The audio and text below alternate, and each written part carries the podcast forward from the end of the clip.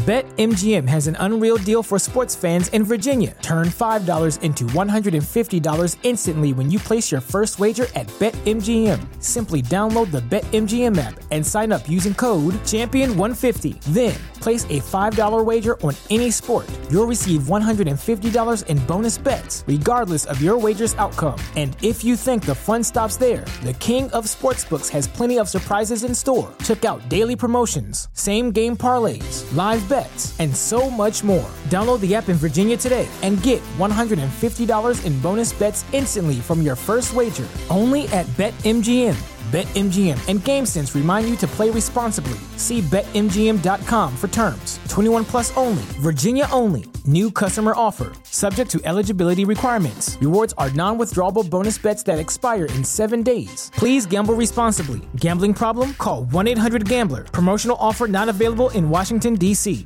Say goodbye to your credit card rewards. Greedy corporate mega stores, led by Walmart and Target, are pushing for a law in Congress to take away your hard earned cash back and travel points to line their pockets. The Durbin Marshall credit card bill would enact harmful credit card routing mandates that would end credit card rewards as we know it. If you love your credit card rewards, tell your lawmakers hands off my rewards. Tell them to oppose the Durbin Marshall credit card bill.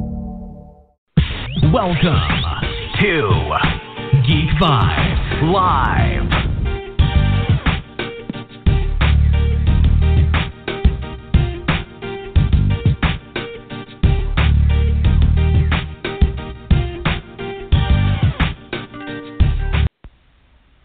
This is Phil LaMarr, John Stewart on Justice League, and Hermes Conrad from Futurama, and Samurai Jack.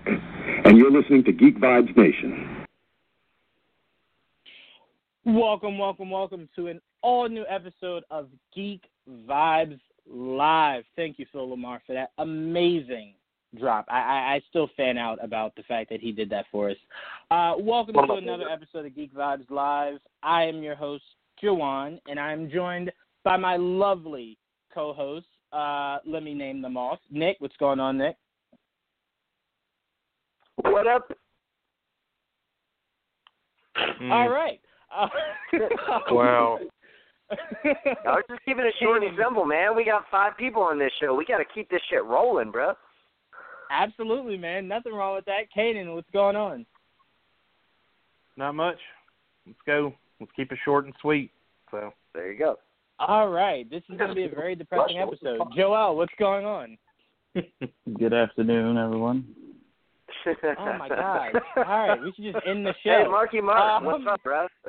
Dane, Dane, bring it home, man. What's going on? Bring some excitement to this, man. Uh, goodbye. Fuck. God dang it. well, we tried. We tried. Um, we have a packed show, so much to talk about. I want to start off with something very quickly um, because I think it is becoming a very serious problem with uh, this geek fandom of today, and the fact that the internet is is something. Well, not internet, but social media is something that people can turn from being a fun tool to communicate with friends to a weapon. Um, as of uh, I think it was either yesterday or or the day before, Ruby Rose uh, is no longer on Twitter uh, and disabled her Instagram comments due to negativity she was getting uh, because of her getting the role as Batwoman. Uh, I just want to say to the fan base, you guys have to stop. Like this is this is really becoming an issue. I get it. Maybe Ruby Rose wasn't who you wanted to be uh, Batwoman. Maybe you don't think she looks like uh, the the character. Whatever. You you have to stop with the the online bullying. Uh, it's it's become way too much. I believe the young lady from Star Wars had the same issue. You have to remember they're playing a character. That is it. If it if it's not the character that you want it to be or how you want it to be, uh, that's an issue you take with showrunners, not the actual actor or actress. Uh, she did not deserve the hate, the unnecessary hate that she was getting, uh, and it's it's really sad that uh, our fan base that we're we're I thought was going to be positive about the fact that we're even getting a character like that on the CW um, to to spin it into a negative. And shame on you guys who thought that was something constructive to do with your time. Uh, and it's a real shame that people would stoop that low. Ruby, uh, as someone that I really hope we can have on our show very soon, uh, we are fans of the casting. Dane actually uh, nailed it by casting you himself uh, on a fan cast a long time ago. I did. Um, so we are all fans of you becoming Batwoman. We cannot wait to see what greatness you bring to the character. Sorry to start it off on this whole sobby, sad note, but I just wanted to address the fact that the the few fans or quote unquote fans that think this is something constructive to do, uh, it's a detriment to the great fans out there who use their time to be positive. Uh, so shame on you guys and Ruby. You have nothing but our support, and we can't wait to see you nail Batwoman this fall. Um, sorry about that, guys. Just wanted to get that out because I am a fan of Ruby Rose and what she's been doing as an actress uh, and what she's bringing to this character. So just wanted to get that out there. Uh, did anyone have anything they wanted to add on that before we move any further? Yeah, Not really. like Um, those people. Like, I yeah, mean, dude, just, just just just to be cool, quick you about know? it, like, yeah, fuck them. Uh, fuck trolls who, whether you know, it's people who actually have, uh, like, they don't like her as the choice, or they think she's just like an easy target, or whatever, whatever it may be. Like, fucking get a hobby, dude. Like, stop trying to troll people yeah, on like, the internet and people. yeah, like fuck you. Fuck that- that's that's that's that's my follow up. Fuck you, uh, Dane. Yeah, hang gliding lessons over volcanoes in Hawaii should be a new hobby, possibly. Um, Yeah, I don't have time for sounds that. great. Um, I hate how fucking disgusting it gets on social media from people. It just like brings out the worst sometimes in these people that probably just come off normal in their real life. It's just kind of pathetic and sad.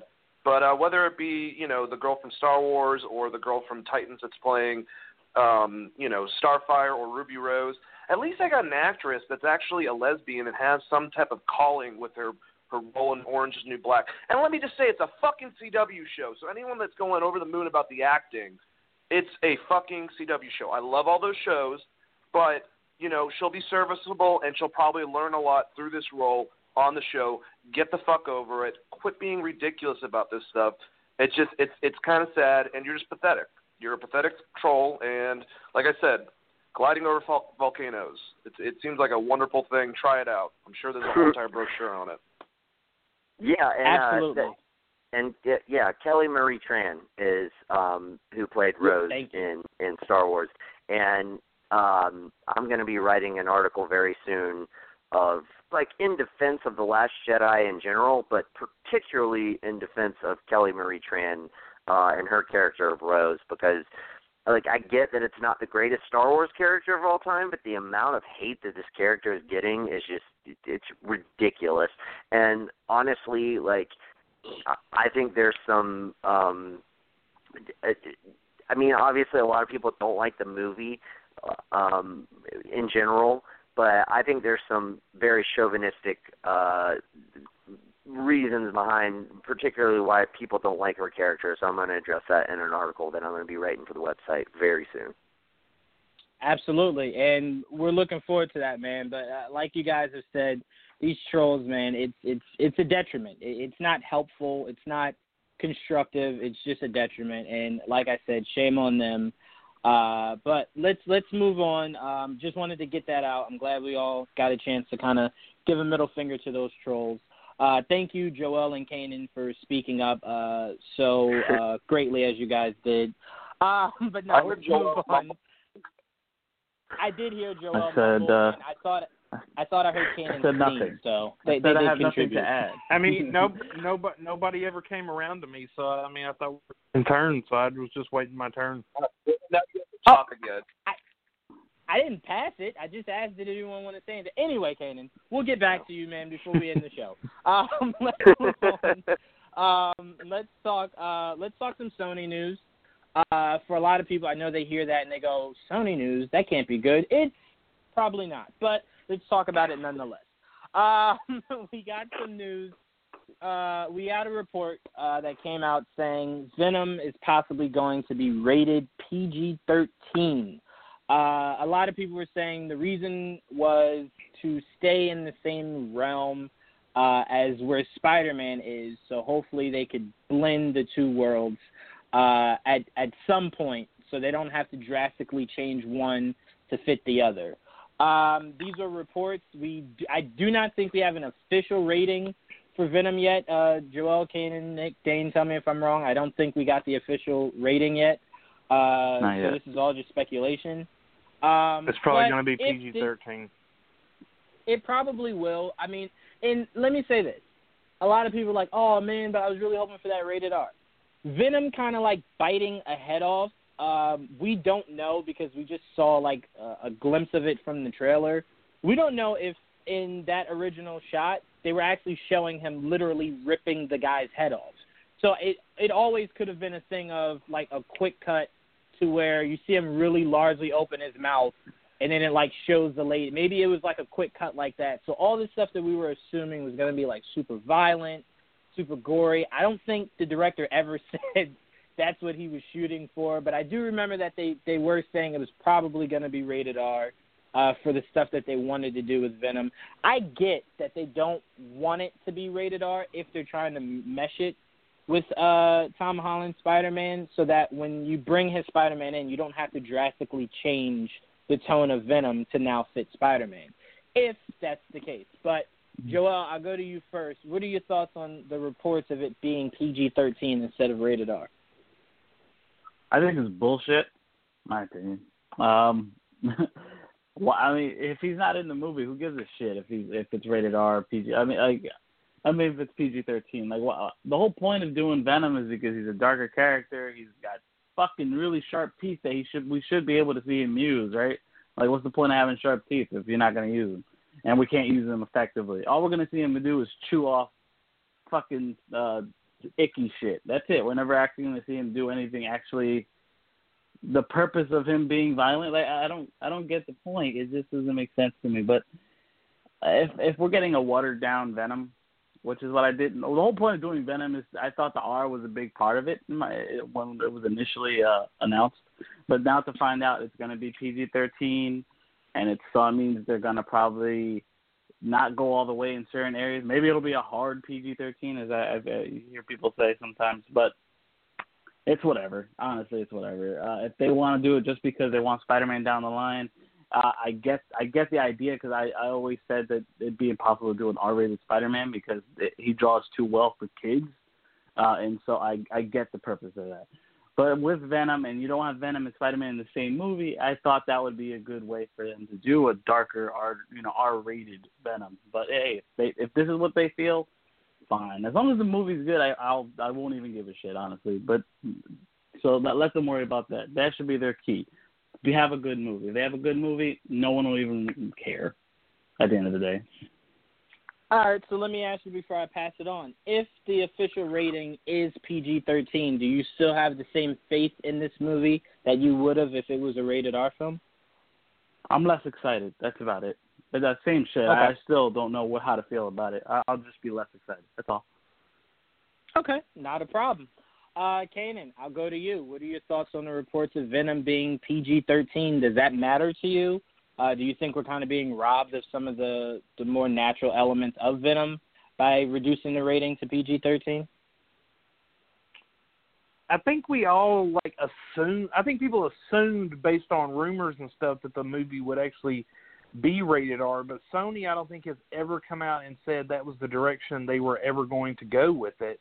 Um, and even uh, I think there was a, uh, either a quote from uh, Avi Arad who said that Venom, you know, was the kids love Venom, and when he made that comment, I think that pretty much established that they weren't going to probably go for a, a, an R type rating. Um, we also have to think about where Sony's going with this, uh, you know, this universe. I mean, right now they don't have any uh, plans or that they're telling us to include Spider-Man, but if they want to include him, you know they probably are going to want to set it up in a PG-13 world and not this hard R, uh, you know, rated R world. Now, I, I think Venom is an R-rated character, but I think done right, he can still be scary in this movie. Um, I don't think they necessarily have to make him gory. Um, I think in the shot where if he does eat somebody, it may be kind of, you know, you see him, you know, maybe eating the guy, but it's not necessarily a whole lot of blood or uh, stuff like that. I mean, they can they can really get away with quite a bit in a PG-13 film, uh, and, and still make it you know scary enough. I mean, there's a lot of horror movies that come out that are PG-13, and that's to bring in that uh, under 18 crowd that they know are going to go and watch it. Um, the only thing I think will hurt is if they develop Carnage. I think he has to be rated R. Mm-hmm. I think he's just that type of character. He's too sinister. He's too psychopathic. Uh, he's just a murderer. He's a crazy psychopath murderer, and I think you're really going to have to, you know, I think you would have to go there, um, you know, in the future. I don't, you know, like I said, I don't know where they're going to go after this. You know, I think they're banking on this movie doing well. Um, they still might make the Morbius film, um, but as far as the rated R goes, it's not going to make me not want to watch it but uh, I see where people would be a little upset. You know that you're you're not going to establish Spider-Man this universe. You might as well go all out. I mean, I think they could get away with it. Uh, you know, Morbius, Kraven, all those could be rated R movies. Yeah, I mean, I I think out of all the movies uh, with the villains that Sony's looking to do, I think the one that I never would have thought would have been PG-13 would have been Venom. I, I I can I can get behind a PG thirteen Kraven. Like Kraven doesn't need to be drastically violent. Like that's never been No. Kraven. So that makes sense if you did a PG thirteen Kraven. You telling me you want to do a PG thirteen Venom to attract a, a younger audience in case you want to then bring in Spider Man kind of doesn't make sense to me. It's just like like to me Venom should approach it the same way the movie It did to where it's like it, the movie's obviously not for like little kids. It's in its own world. So what you could do with Venom is instead of the idea of bringing Spider-Man into Venom's world, if this movie is like a really good movie, does well in the box office, work something out with Kevin Feige that you put Venom in Spider-Man's world. So it's not as dark. It doesn't have to have the killing. You don't have to have the murderous psychopaths. It's a different world. Just like I'm sure if Daredevil went into uh, a Peter Parker world, it would not be as dark as it is in the Netflix world that that he lives in. Yeah. So to me, it's okay to have two separate worlds that the two live in without you having to rob us of that experience. And like you said, Kanan, if you make this PG-13, what are you going to do if you're able to have a sequel with Carnage? Are you going to then up that to rated R? Because then you'd lose that same fan base you were trying to create by making it PG-13. Anyway, Nick, Mhm. what, are, what are your thoughts on the rumors of Venom possibly being PG-13 over rated R? Well, first things first, I think the whole notion that it has anything to do with trying to incorporate Spider-Man later on, um, I think that's utter bullshit. I don't think it has anything to do with that. Um, because, like you said, Jawan, if they want to, like, if if the the bridge is is met and you know Sony and Kevin Feige and and Disney come up with a way to incorporate these characters together, obviously Sony's characters are going to acquiesce to the tone that uh, Marvel has set up. And the thing is, the movie has already been shot. It's not like it's not like the the, the rating is going to change the tone of the film. That's not what's going to happen. They're just going to cut out any sort of excess gore, um, and and you know essentially um, try their best to keep it in the PG-13 realm. And the reason they want to do that is to be able to sell as many tickets as possible and and, and reach a broader audience. And I get that, and I don't uh, ultimately don't have a problem with that. I'm glad you brought up it, Jawan, because I just watched it last night for the first time. Um, I finally Wow. saw it, and yeah, um, I just you know I, I'm- I'm not a big horror movie buff, but you know I I sat down. It's on HBO right now, so I sat down and watched it last night. Um, and that is like perfectly the tone. And I was going to say this even before you brought it up. That is like perfectly the tone of the Venom movie. That like when in in one of the opening scenes. um Spoiler alert, I guess if you haven't seen it, but like it happened in the first five minutes. So, um, but like when he like you know reaches out and bites off um uh Mhm, little kid's mhm, arm, mhm. like that Yeah. that is kind of like what I had in my mind for Venom. Like I want that kind of um that kind of stuff. And and and interestingly enough, before you said anything, Juwan, I was like pulling up IMDb and looking up it. Like was that rated R? Because like when I watched it, um I was like maybe this was this seems like an R movie because they they're saying fuck a lot, but I don't think the violence is is like I think you could get away with this kind of violence in a PG-13 movie because it wasn't overly gory at all. I mean, the worst the worst part was the all the blood coming out of the the, the sink in that one scene. Um, was probably like the quote unquote goriest part. Um, so you know, I I I think they could get away with a PG-13 rating. I just hope that it like it's not going to drastically change anything. And when I go back to um other than it is Logan and I think about Logan and I say they could have gotten away with a PG-13 rating for Logan. I'm glad they didn't because it was awesome especially in that berserker scene to finally see like him stabbing motherfuckers and like blood just gushing out like things that we've seen in the comics for you know years upon years finally come to the screen because you know James Mangold and um and uh uh 20th Century Fox finally had the guts to say yeah we're to do we're to do an R-rated movie um because we don't think this this kind of movie is going to be ultimately hurt by us making it R because the people who are going to come see this movie are not, you know, your your teeny bopper um type people. Those are the people who are going to be drawn to this movie.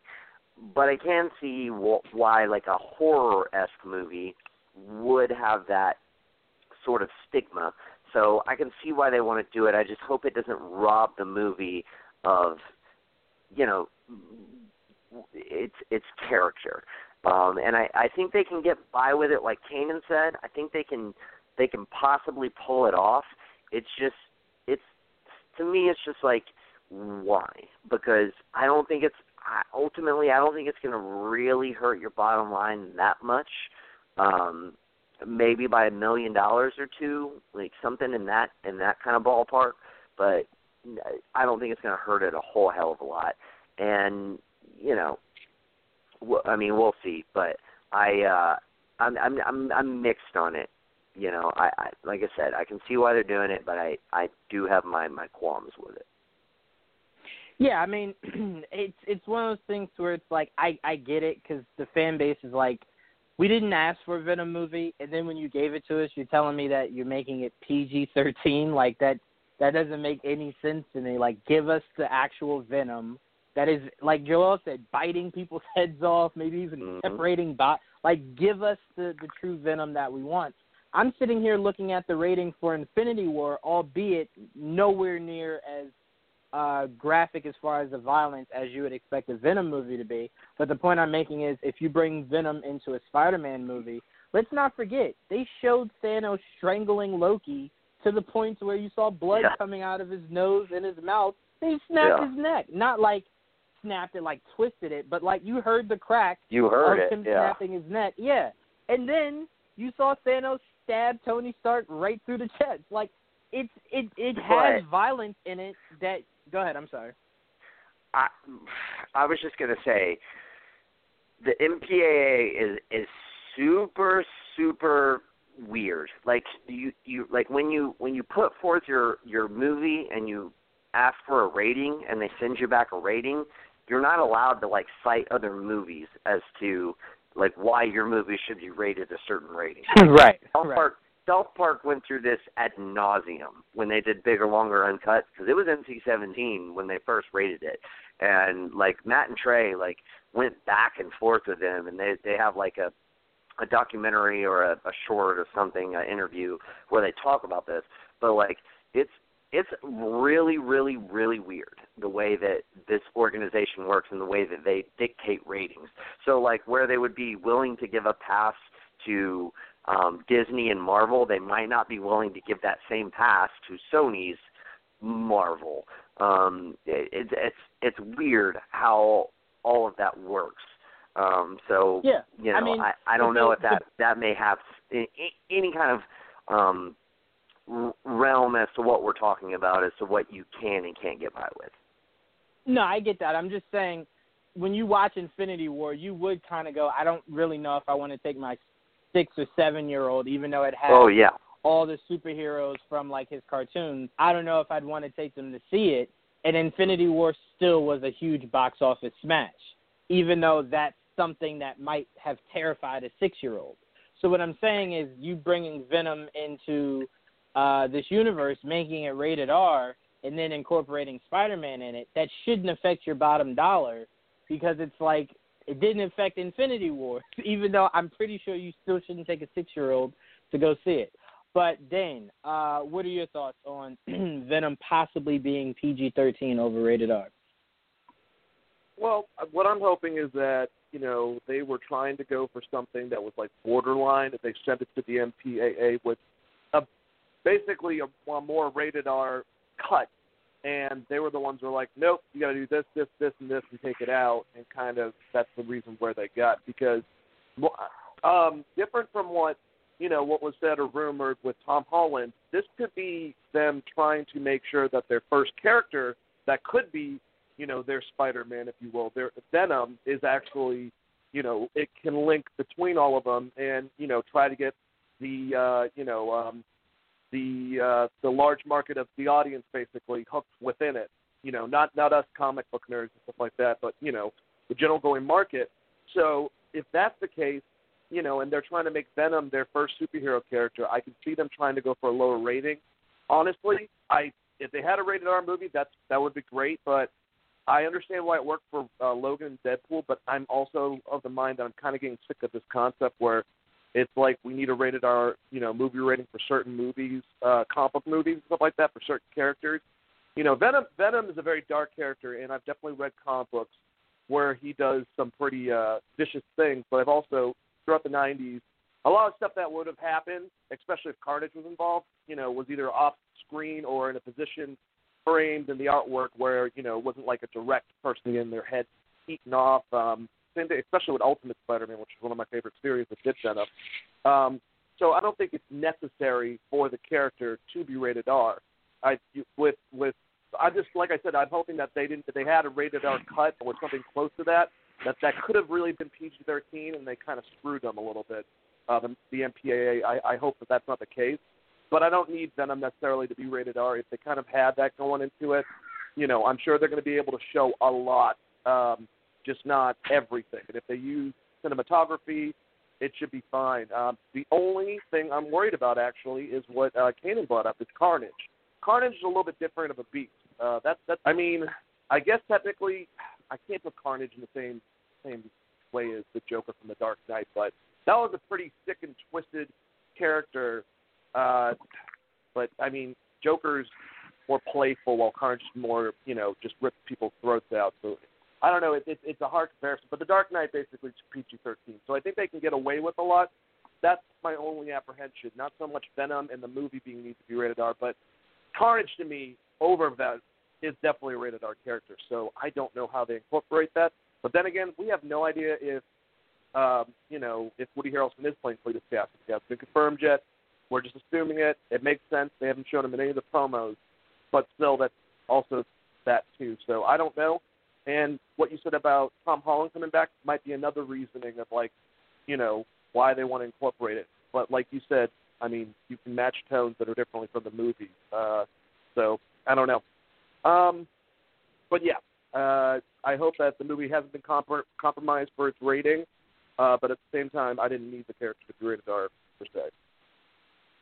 You know, you know what I compare it to, Dane, because that's a really good point that you bring up. Not every character needs to be rated R, but you know what I compare it to? I compare it to I'm pretty sure that Daredevil season two, if it was a movie, probably would have been rated R. Um, Oh, yeah. because of like that really intense gore. What I'm trying to compare it to is Punisher in that season two was about as hard of a rated R as you could possibly get. But he did not need to be. But see how much fun it was to see Punisher as a rated R character? What I'm saying is if you do Venom, just don't strip away Venom to make it PG-13. If you're telling me I can still get the Venom that I know and that I know and love under that PG-13, I'm completely fine with it. I have no issues, won't change me. But if you're telling me you had to strip away certain things or certain aspects to fit under that PG-13, that's when I'm gonna go. Uh, I, I I don't know about that. I, I mean, like like Nick was saying, Logan didn't necessarily need to be rated R, but do you see how much fun it was? The fact that it was, and we could see that berserker scene. We could see X23 putting her uh her foot claw through a guy's throat. Like that is just that's Yeah. what you that that's fun. That's fun to see in in your movies from those characters that can go that different level. So to me, Venom isn't. Go ahead. I'm sorry.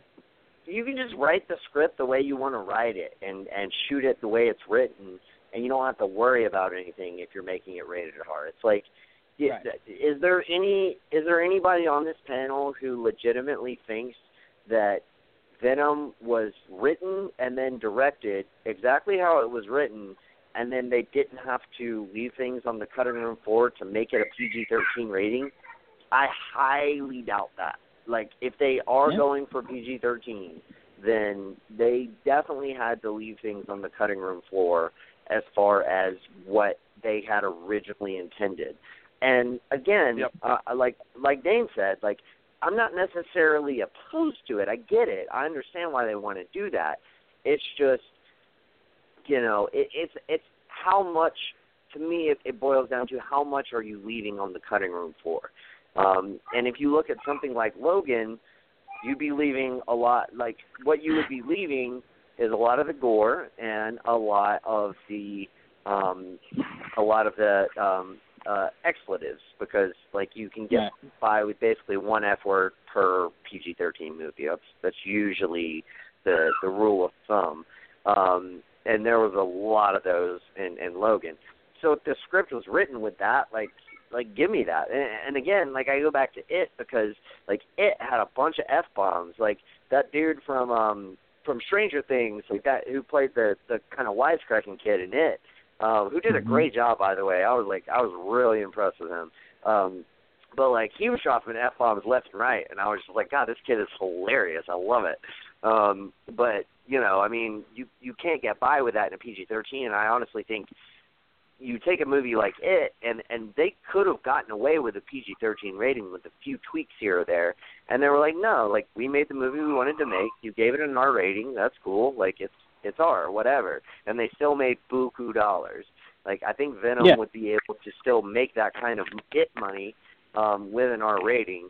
Um, so it does. It just concerns me a little bit that they're um, potentially trying to Handcuffing. cut out those things that could make it, you know, uh, just a better Yeah. movie, a more fluent movie, and more true to the script that was written for it. the fact that it comes out in two months, we will definitely have concrete, uh, you know, decision on whether or not it's it's PG thirteen or rated R.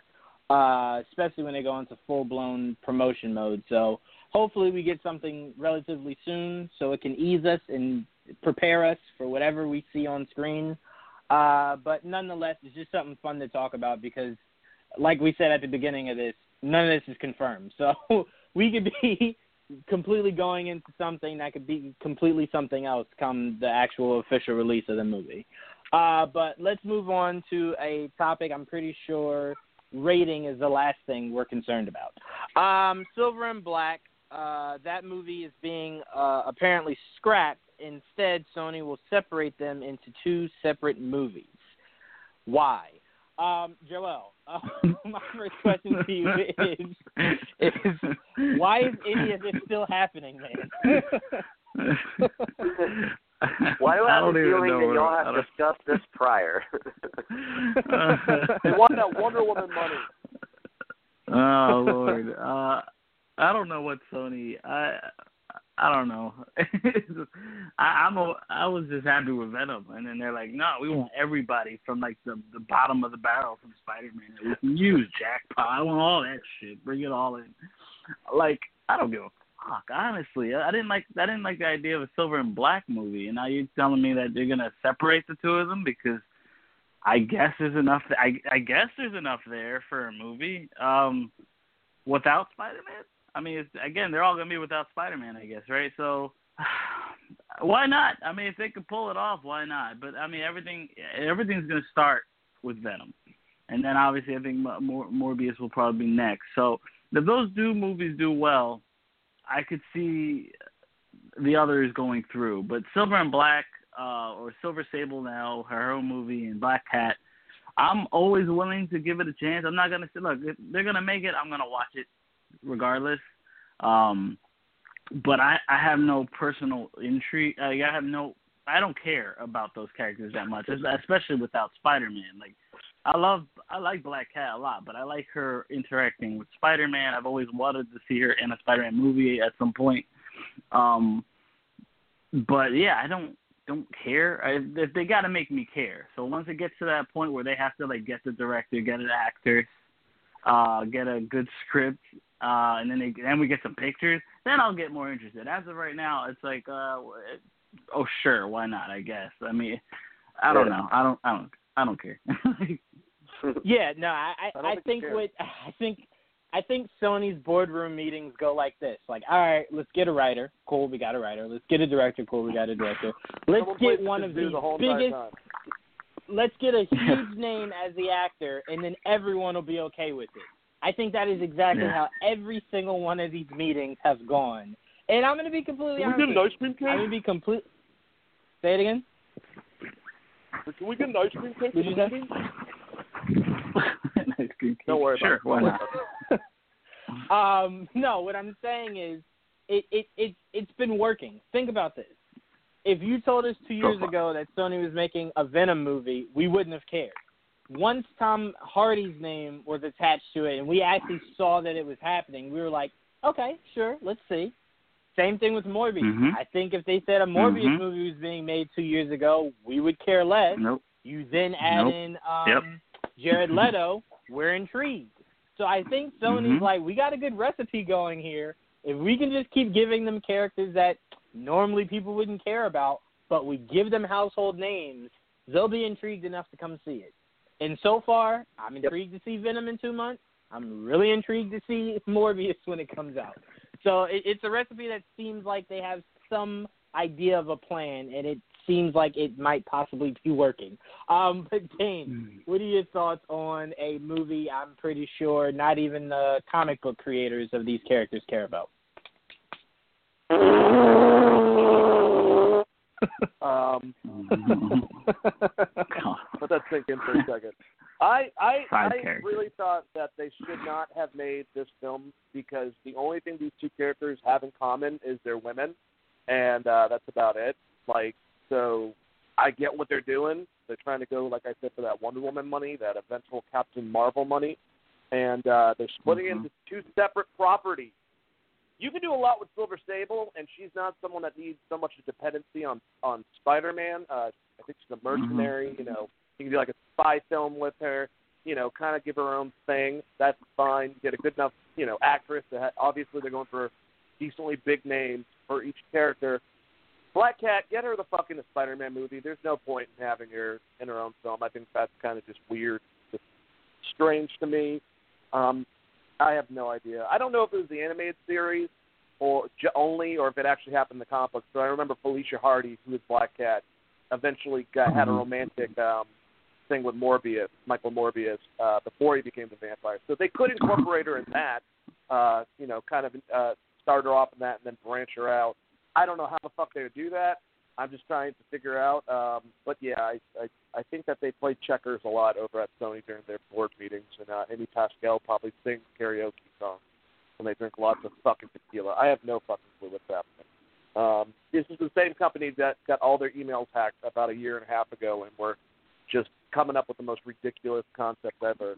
Uh, which eventually got a Spider-Man involved with Marvel, so that's good, I guess. Um, but yeah, I I don't really care. I'm glad they're not doing movies together. Uh, I don't think that they really need movies. Thing is that you got to look at it in the opposite realm. Is that there was a time period when Marvel was giving us a bunch of characters. You know, a lot of people knew who the Hulk was, some of them knew Thor, but there were newer characters, especially Iron Man. That was that was definitely taking a gamble that they bred life in with a good actor, a good director, and it seems like they're copying that format a little bit. Uh, so, well, I mean, maybe they're the ones who wrote the format originally with Spider-Man movies. So, you get what I'm saying? You know, they maybe they're going to try to get people interested in these characters, and it can cause more Mark fans that just get into them because of the movies and really don't know dog shit about the fucking comic book. I don't know. A lot of positive stuff. Yeah, uh, sure. Um, I mean, we talk about it all the time. Uh, Iron Man was not like a household name. They definitely was not. Uh, but I mean, it had a really good director. It had uh, an actor who was a good actor, but was you know trying to get back into the swing of things. Uh, and you had you had everything led by Kevin Feige. Um, you know, and it just it was a huge, it was a really good recipe that Marvel Studios had built with that first movie. But like you said, it was a huge gamble, quite like Venom. Is. So we'll we'll see. We'll see what comes of it.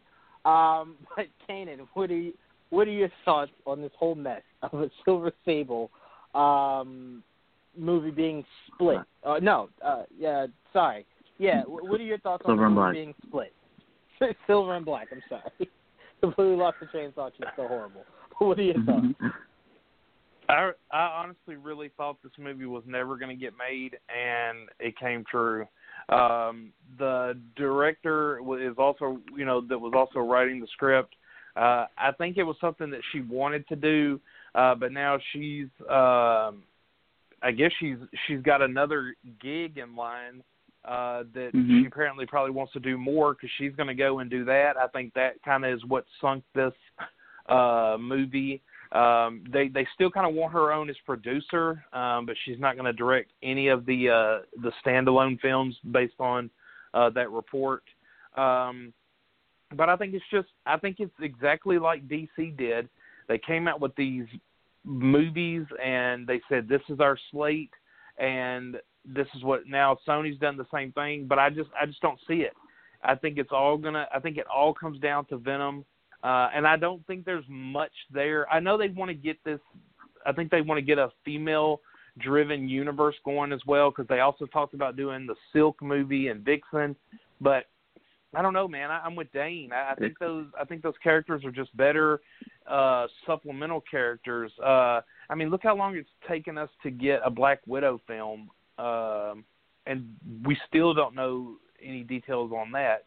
Uh, I mean, yes, we got Mhm. Wonder Woman, but I mean, I just can't see there being any real need for them uh, for a Silver Sable or a Black Cat movie right now. I think it'd be better to introduce them in uh, in the Spider-Man universe, uh, and then you know maybe move on uh, with that character. But yeah, I don't I don't really know what Sony's doing, but it, it's it's like Fox's Gambit and Multiple Man and all that stuff. It just I, I don't see it happening. I mean, it doesn't bum me Yeah. out that it's not happening because I really don't care. I mean, I don't have any interest in those movies. uh now Kraven and and Morbius and stuff like that, yes, but um I mean, like I said, and I would see a Black Widow movie now, but if Black Widow had come out um before Avengers or, or anything like that, I don't know that there would have been necessarily the need. I think the demand is more now because we know of her character and we know that she's on her way out almost. Yeah, I mean, to be honest with you, a Silk movie I was really interested in. Excuse me, I, I would love a Silk movie. Uh, so I'm gonna put that out there. I just don't need these these. I I don't know. 'Cause I guess you consider Silk a, a secondary character, but I just think you could do a lot more with that character uh, than you can with the Silver and Black uh, 2 Mhm. solo movies. Uh, but Nick, what are your thoughts on Silver and Black splitting to be two solo movies? All right, well, I'm going to be an outlier here. I think y'all are all fucking crazy. Um, I love this idea, um, namely because uh, well, for several reasons.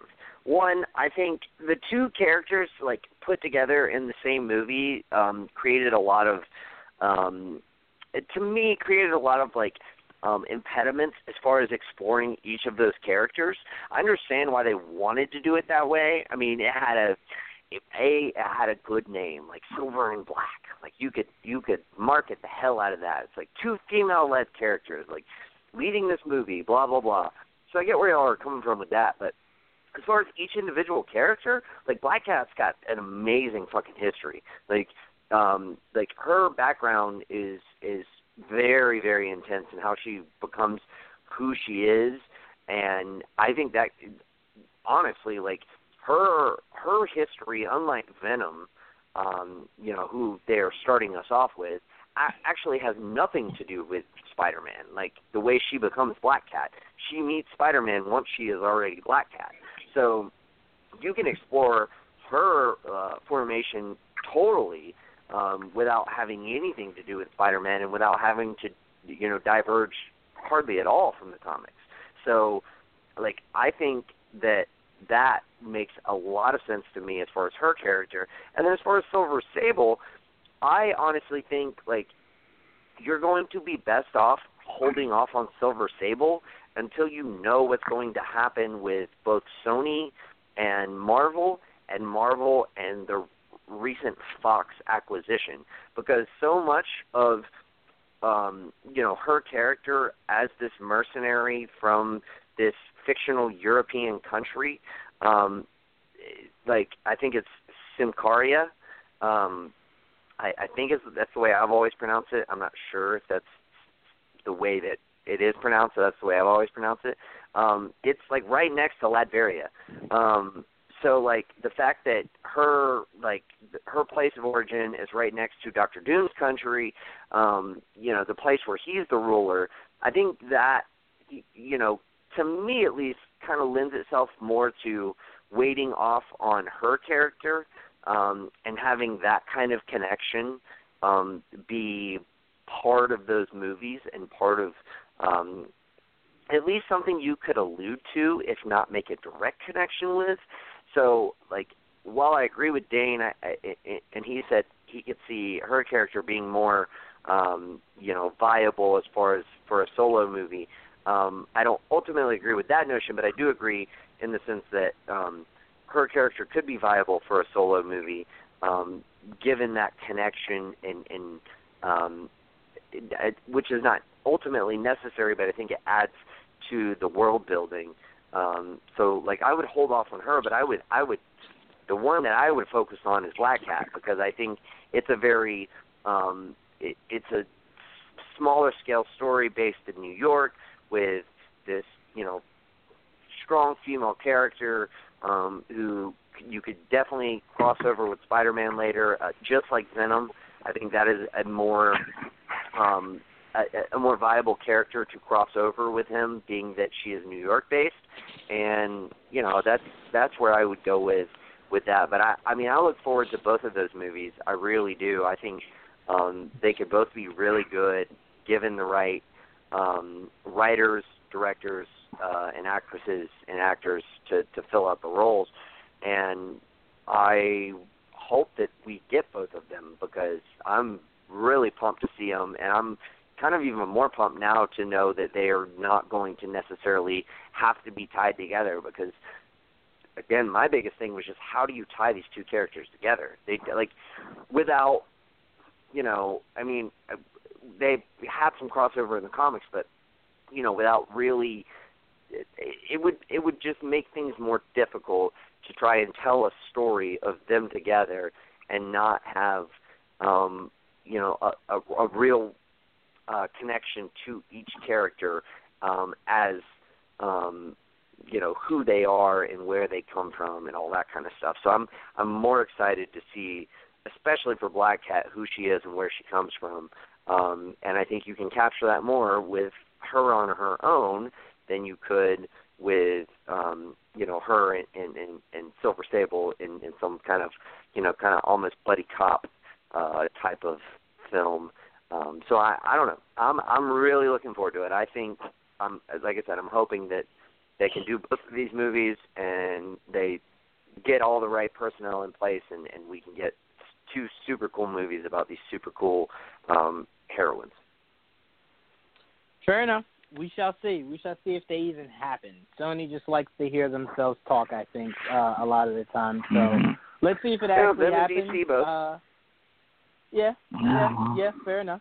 Uh, At least we let's care about those characters. Happens. Yeah, that is Well, a good point. But let's I don't wanna see. Let's see if it them. actually happens. I mean, let's see if it actually happens. Okay. And if it does, like I said, they do have a good recipe, so it could be something that does end up working. So I'm willing to at least see what the casting looks like for that. Um, but excuse me, let's move on. Let's talk some DC. Uh, we got some news. I believe it was yesterday. Uh, Warner Brothers reportedly looking for a biracial actress for Black Canary uh, in the Birds of Prey movie. Um, since we have him this week, I will go to our resident DC uh, expert, and I'm pretty sure he's become the president over there at DC Studios. Kanan, uh, what's what's going on with this report? Uh, what's the, uh, well, I, I checked. I checked on it uh, with another source, and um, they they are looking. Well, honestly, they're they're looking for the right talent. So they are looking for uh, Oh. a, bi- a biracial actress, but they're not necessarily looking for someone that has to be biracial. They also are looking at white actresses as well. Um, you know, of course, there was the report that came out that uh, they did offer the role to Lady Gaga. Um, I asked my source if uh, they necessarily want someone that can sing. Uh, that's not something that they necessarily have to have. Um, but I, I guess because Gaga had that talent, um, you know, they would be looking at her as well. So the names that are in the running, you know, right now, those were on the wish list. I mean, of course, Warner Brothers has not come out and said that they have had any talks with Blake Lively or Vanessa Kirby or any of those uh, actresses. So, I mean, there there is some uh, truth to that. Um, I think the the biggest notion is now is just people just trying to fan cast, um, you know, who they who they would like to to see as, um, you know, uh, Canary. So everything right now is just just report. But I mean, Warner Brothers hasn't confirmed anything that's come out so far, other than their other than the director and that they're making this movie. Yeah, that kind of sounds like Warner Brothers. Um, but their main focus should just be finding someone who's perfect for the role. Color not being something that is of super importance. Uh, for a lot of fans, the the hair is it's the biggest thing that a lot of people are concerned with, more so than the actual uh, race of the character. So just do a bunch of casting calls and get a really good actress. That's all I care about. Biracial, white, whatever. Just make a really good Black Canary for me. Uh, in a movie I'm really not that pressed to see. But Joel, what are your thoughts on Warner Brothers reportedly looking for a biracial actress for Black Canary? Sure, I I'm fine with it uh, as long as you know they get the aesthetics right. I'm totally fine with whoever they cast as long as she's a good actress and they get the aesthetics right. It's really what it comes down to. I don't really care so much about if she's white or not. Um, it's not necessary. If it, if they can find a good uh non-white actress, I'm cool with it. So I really have not, not much else to say about it. Yeah, I'm I'm with you, man. Um, Dane, uh, what are your thoughts? Um, I, I basically similar, man. Um, it doesn't bother me, and I think that there's a big plus that a bunch of insecure white people get mad about it, so it's even more hilarious. Just like Idris Elba James Bond, whatever. That'll be later. Um, but uh, at the same time, um, I don't give a shit if you get a good enough actress. What I think, if and here's the thing about these rumors, I don't know what to believe, and I pretty much don't believe anything until it's completely confirmed. Just like they were going for Blake Lively and stuff like that. I think that what Kanan said makes the most sense. They're trying out multiple actresses. These are probably ones they've met with, with uh, Blake Lively, Lady Gaga, and we're hearing little bits and pieces of this type of stuff. So they're probably just trying to find the right actress. Lady Gaga was actually, uh, I mean, I never thought of her, but you know, I enjoyed her on the uh, season, um, the Hotel of uh, American Horror Story, and I heard she was great in that movie with uh, Bradley Cooper. I forgot his name, but uh, it was about them like a folk uh, singing couple. Um, but she's definitely come a long way as an actress. It's definitely going for a name in that case. That's kind of like why I suggest these. And everyone's got to realize, like, well, the whole biracial people getting pissed off about that fucking stupid. Anyways, the actress that plays Dinah Drake on on um, on Arrow, she's biracial. So I mean, if she's white Mhm. and Hispanic, white and black, if she's good, just has the blonde hair, like I, like I said to to Joel and, and you guys, like you know, as long as she has details, the blonde hair I care more about than anything else. Uh, just like Mary too. with red hair, you know, or or stuff like that. Yep. That that bothers me more so than anything else. Um, so if they do that, great. And I even suggested, and I mean, I don't think it's going to happen, but like, if they were trying to go for a name like Lady Gaga, what if they found an actress that is biracial and is perfect for the role? That you know now they're saying that's what they're looking for. They already figured out the person. I, I have no idea. But I said Beyonce, and I don't think that's going to happen. I'm sure that people are, are furious because I think Beyonce rubs people the wrong way. I don't know. I think she's gorgeous. I think she's a great entertainer. And you know, if you're going to tell me that Gal Gadot um, before Wonder Woman was a better actress than Beyonce, I'll just say that you're crazy. But you know, I don't think she's anything special. But if they're going for maybe, you know, because I think they did that in Unlimited, Justice League Unlimited, when they introduced Black Canary, she was pretending she was a lounge singer to get in this gangster's um, uh, place. She's got the canary cry. That's where the whole joke comes from. That's an actual uh, like um, like banshee. It's a horrible noise that like you know screws and discombobulates people so she can beat the shit out of them. So maybe they're pretending she's a singer. Cool concept. My personal choice, if we're going for you know this rumor, um, would be actually um, Zoe Kravitz. I think she's a damn good actress. I've seen her with blonde hair. Um, she is mixed. Her dad is Lenny Kravitz. Um, her mom is Lisa Bonet. Both of them are mixed, and she's got good looks. She looks great with blonde hair. I think she's a good actress. Um, you know, between um, Mad Max and also uh, Dope. And Dope, she has that kind of like sexy quality of like she's better than everything, you know, that type of thing. So I could see a lot of different actors playing this role. It just pick the good, pick the best one. Basically, I love Black Canary. She's a very important female character, especially to the DC universe. She's a strong female character. Get the right actor. Yeah, I mean it's it's it's, it's as simple as that. Um, Nick, what are your thoughts on uh, these recent rumors of a biracial Black Canary casting? I don't care. like in the words of Stan Marsh, don't care, don't care, don't care.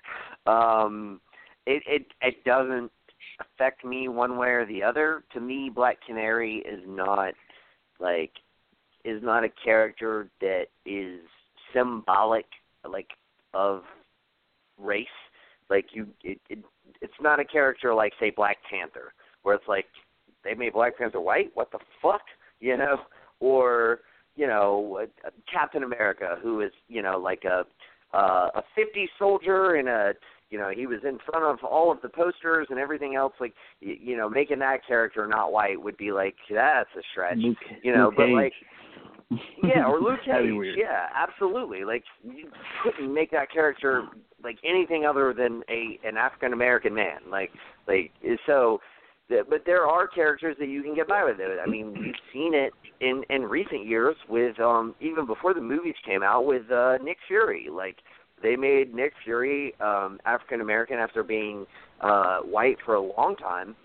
Um and then, you know, before the movies released once they knew Sam Jackson was was kind of cast in that role, they kind of changed his image from in the comics over to reflect uh Samuel L. Jackson.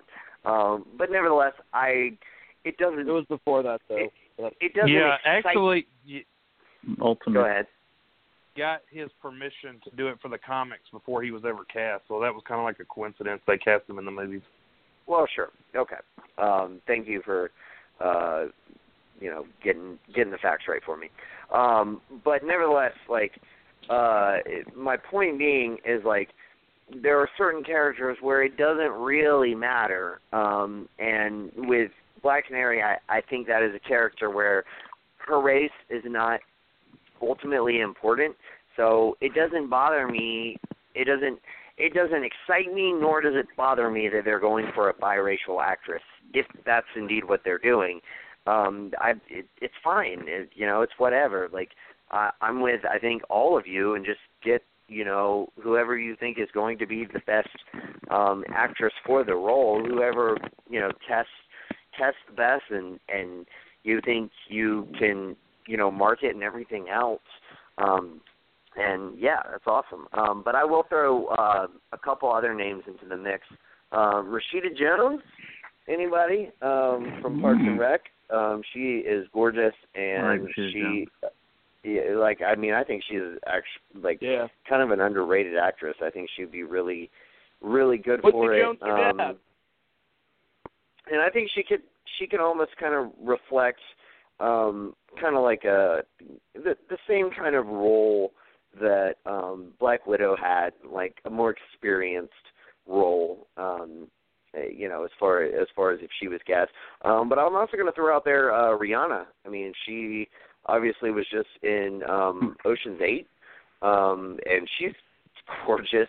And you know um I think in the same kind of vein as Beyonce, I think um she could certainly fit the bill.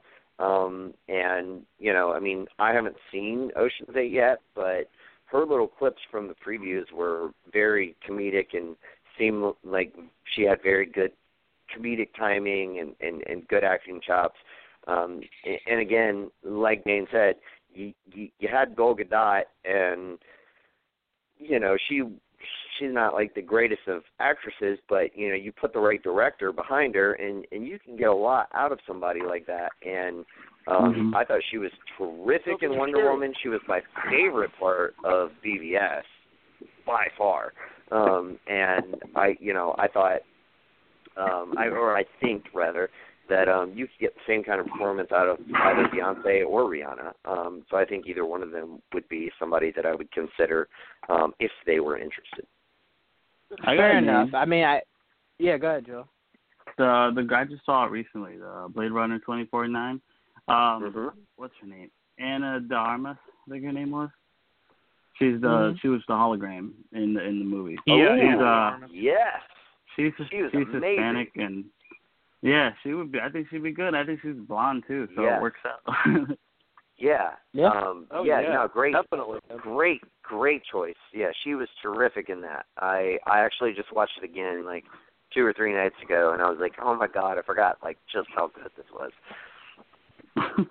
Yeah, I mean, listen, the, the, this is a character whose race doesn't matter. Uh, like contrary to what the fans thought before the casting, like Iron Fist Still have the best was not Damn. was not Asian, and a lot of people were upset that he was casted as white. And it was like, Really? uh, who do you think Danny Rand always was? Like, Danny Rand was never Asian. What's wrong with you people? Um, so I mean, listen, the fan base will find a way to complain about it for some odd reason, whatever. By the but- way, yeah, I don't think race matters for that character. just just throwing it out there. Um, that how could we not? Uh, we we there's Is no way Zelda for we. Black No no no no no. Rosario Oh. Dawson. There's no way we can leave her Yeah. out, right? Like, come on. I love like, Rosario. Yeah. We all love Yeah. Rosario Beautiful, Dawson. Like, she can do insecure. As long as she's anything got the she blonde wants, hair. I don't She could give do a- and Huntress she can too. rock it. I have no doubt about it. Pretty sure Catwoman. uh, Rosario Dawson could Catwoman. flirt between the three of those roles, and we wouldn't have an issue with it. Yeah. Um, all right. It- uh, like I said, Let's, any role um, she wants.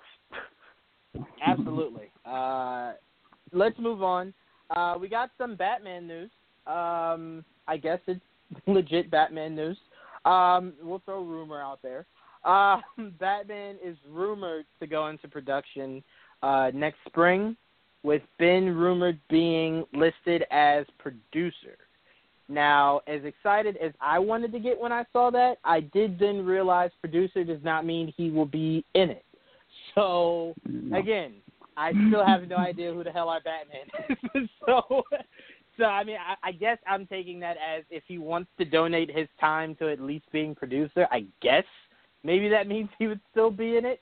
Who knows? Joel, ease my conscience. Tell me that he's going to be in it. Uh, what are your thoughts on Batman possibly going into production next spring, and the idea of Ben at least being producer for it? I actually mentioned that as a possibility last week when we were talking about it. I'm like, hey, if he's gonna be in it, it'll probably be just as a producer, and that's probably as far as it goes, unfortunately.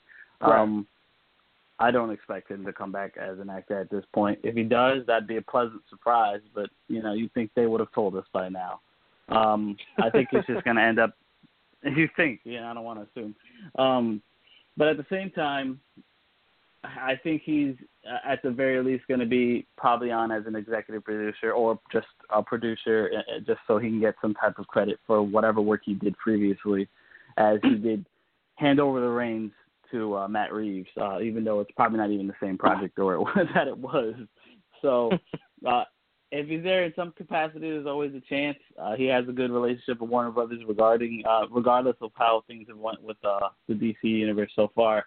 Um, so I think that's as close as uh, we're going to get to uh, Ben as Batman for a while, at least.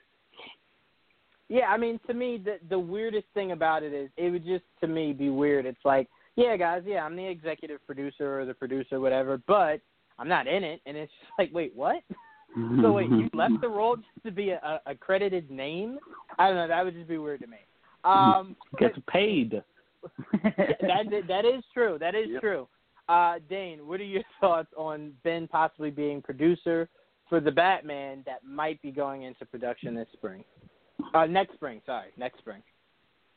Mm. Well, Matt Reeves said he was involved. There you go, guys.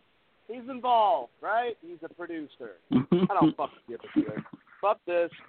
Fuck this with a flaming pile of dog shit on top. I'm done. I don't really care anymore.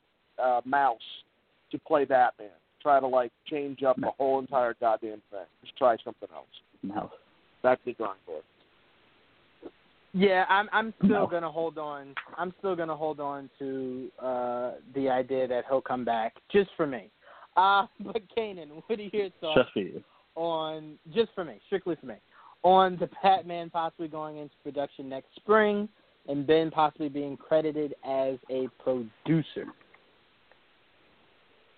Uh, I'll believe it when Warner Brothers says it. I'm I'm with Dane, man. This Batman stuff is back and forth, and like we talked about last week with Matt Reeves, you know, we asked, you know, if it really settled anything, but it really didn't. In fact, it confused a lot more people. Um, I'm glad that Ben Affleck might be the producer, but it, I think it's more like his name is just going to be on the movie uh, because it seems like he's pretty occupied with other films at the moment and I just mm-hmm. don't think that he's going to have the complete devotion to this film uh, that fans think. So I mean, whoop-de doo dah, his name will be on there, but I do think it would be cool. There was somebody that said that maybe he could narrate the film, like kind of he's talking about, uh, you know, how he was younger, you know, and then they got somebody else. I mean, that would be cool, I guess, to have been involved somehow, but I don't know, man. I'm just going to wait till we get something more official because right now Matt Reeves is jerking chains. Warner Brothers is uh, sitting on their hands with this, uh, and you know, just uh, until we get something more concrete, man. The Batman stuff is just it's on the back burner uh, for the time being. I yeah, hope I mean, the, the young the, rumors ahead, like the, the the the rumors that he's young is just ends up being bullshit, and they actually go for a seventy-five year old Batman. But they put it in the normal go. time. It's Ed Harris. At seventy-five. Yeah, Ed like Batman Beyond. no, no, Yeah, no I don't mean- even do Batman Beyond. Screw Batman Beyond. Do it in normal time with a seventy-five year old actor. hmm I agree. Yeah, I want an old brittle That'd Dan be out there enough. running Joel around. Jen. That'd be that'd be fair enough. But even to what you were just saying, Cannon, about someone mentioning uh him narrating it, the only way I see that is if Ben's like, wait a minute, you guys are telling me I have to do one more appearance as, as Batman. Cool, I'll just narrate the goddamn movie, so I don't have to actually be in. I'll just narrate it. That's the only way I see him doing something like that. Is if he's like, all right, if I have to meet this quota, this is the way I'm going to do it. I'll narrate the shit. I don't want to be in it um, besides just doing that. Um, but I mean, he was, I believe, a credited name on um, Justice League, and I'm pretty sure he he was just like, eh, we'll see if we can maybe I'm try to do this for the Batman.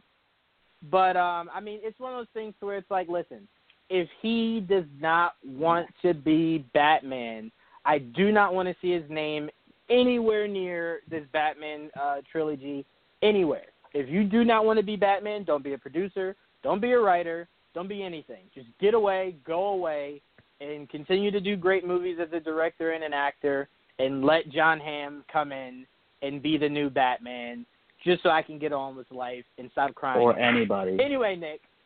or, no, Jon Hamm, Joel. Jon No, Hamm or anybody. specifically. Specifically Hamm. Anyway, Nick. You're gonna get really hurt soon. I'm just telling you. Stop it! It needs to be Jon Hamm. You're Nick, only uh, hurting First of yourself. all, Nick, your Hey, first Burt two Reynolds words is need to be. 82. I I actually think he should be 82 years old. So Burt Reynolds is now Oh my my number one God, choice to play Batman. Sorry. Keep on going. Keep on going. I mean, Burt that Reynolds is a good mustache would be pretty dope as Keep hell. the mustache. now, I, I can't lie. Yeah. Um, but but Nick, what do you, what are your thoughts about this Batman dilemma? Well, first of all, is no one going to address the fact that, that Kanan said jerking chains? Like, is that some kind of weird Tennessee saying, like Southern, like vernacular that never made its way to Georgia? Like, I, I have no fucking clue. But that's I've never heard that in my whole life. Um, There I be like- heard but dude, that's a that's a that's a com that's common it's a common term term to use jerking our chains. I mean, I guess I could have said jerking us off, but you know, I don't want to. I you know, I want That would be a people to be good able to thing, I to guess, us. right? Yeah. yeah, at least I would have known yeah, what the that fuck would be you were good. talking yeah, about. that, jerking that would be chains? good. So, so they're not doing That makes no fucking sense. I've Never heard that in my whole life. Again, I'm just gonna say, like, I, I'm just going to assume that's like a, a specific Southern vernacular that is exclusive to Tennessee and never made its way to Georgia. Um, that's my story, and I'm sticking to it. Um, but anyway, um, uh, as far as this whole story, uh, I'm going to accentuate the positives and the fact that we heard that Batman might be shooting in spring of next year is fucking awesome. Finally, we hear some like reasonably good news about when Batman is going to start shooting. Um, as far as Ben being producer or what, like I'm with you guys. I don't give a fuck if he's a producer or what. Like no one cares. No one cares whether you are going to produce the film, Ben. Um, that being said, you're the bomb in Phantoms, yo. Uh, but like, just if you're gonna be Batman, be Batman. If you're not gonna be Batman, don't be Batman. Give us our new Batman, what have you. Um, but the fact that we, you know we might possibly get the shooting to start next spring, yes, finally, that to me is good news, and that is what I am choosing to take from this story. Yeah, I mean, I'm less concerned with shooting dates and more concerned about who the hell once you start shooting is actually Batman. That's that's what's more Well, important. I doubt they go that far without a casting, so I would hope. soon Well, that's what we'll I'm find saying. That's what I'm looking more forward to. Is you tell Well, me who's the we'll talk about it then. Batman. um, all right, let's let's do some moving around so we can get to a topic all of us wanted to touch on. Uh, and excuse me, and that's according to EW, the Academy will be adding the category of most popular film. Uh, apparently, this will be implemented in 2020. Um, so it seems like they're going instead of giving respect to a movie like Logan for Best Picture, they're like, eh, no. How can we find a way around that to show support for those movies, but not show that much support to it? I know. We'll just do most popular film. Uh, apparently, I think. Correct me if I'm wrong. Disney um, had a conversation because the Oscars. No one really watched the Oscars last year. Um, so I mean, Disney had a conversation uh, with you know with the Academy about kind of opening things up more, like appreciate some of these movies that people are spending like the you know a, a lot of money on. They're making huge money in the box office, uh, and they're really good movies. Um, Dan, I wanted to go to you first. What are your thoughts on the Academy bending but not breaking on the idea of implementing these non, you know, typical Oscar-like films into the the Oscar category? All right, it's actually all right, guys. It's Sylvester Stallone is my now my number one choice. He's 72 years old, so he's gonna be playing Batman. um, what what what are we talking about? Oh yeah, uh, the the uh, participation trophy, uh, the the the uh, chair for the kid that that did really well in class. I guess I don't. This is fucking bullshit. I'm sorry. If anyone's happy about this, I'm glad you're happy, but you really just don't understand how the fucking Oscars work. That's what I think, at least. Um, this to me Damn. is is is as much a joke. Hey, you want to hear a really funny joke? Best animation. It's bullshit.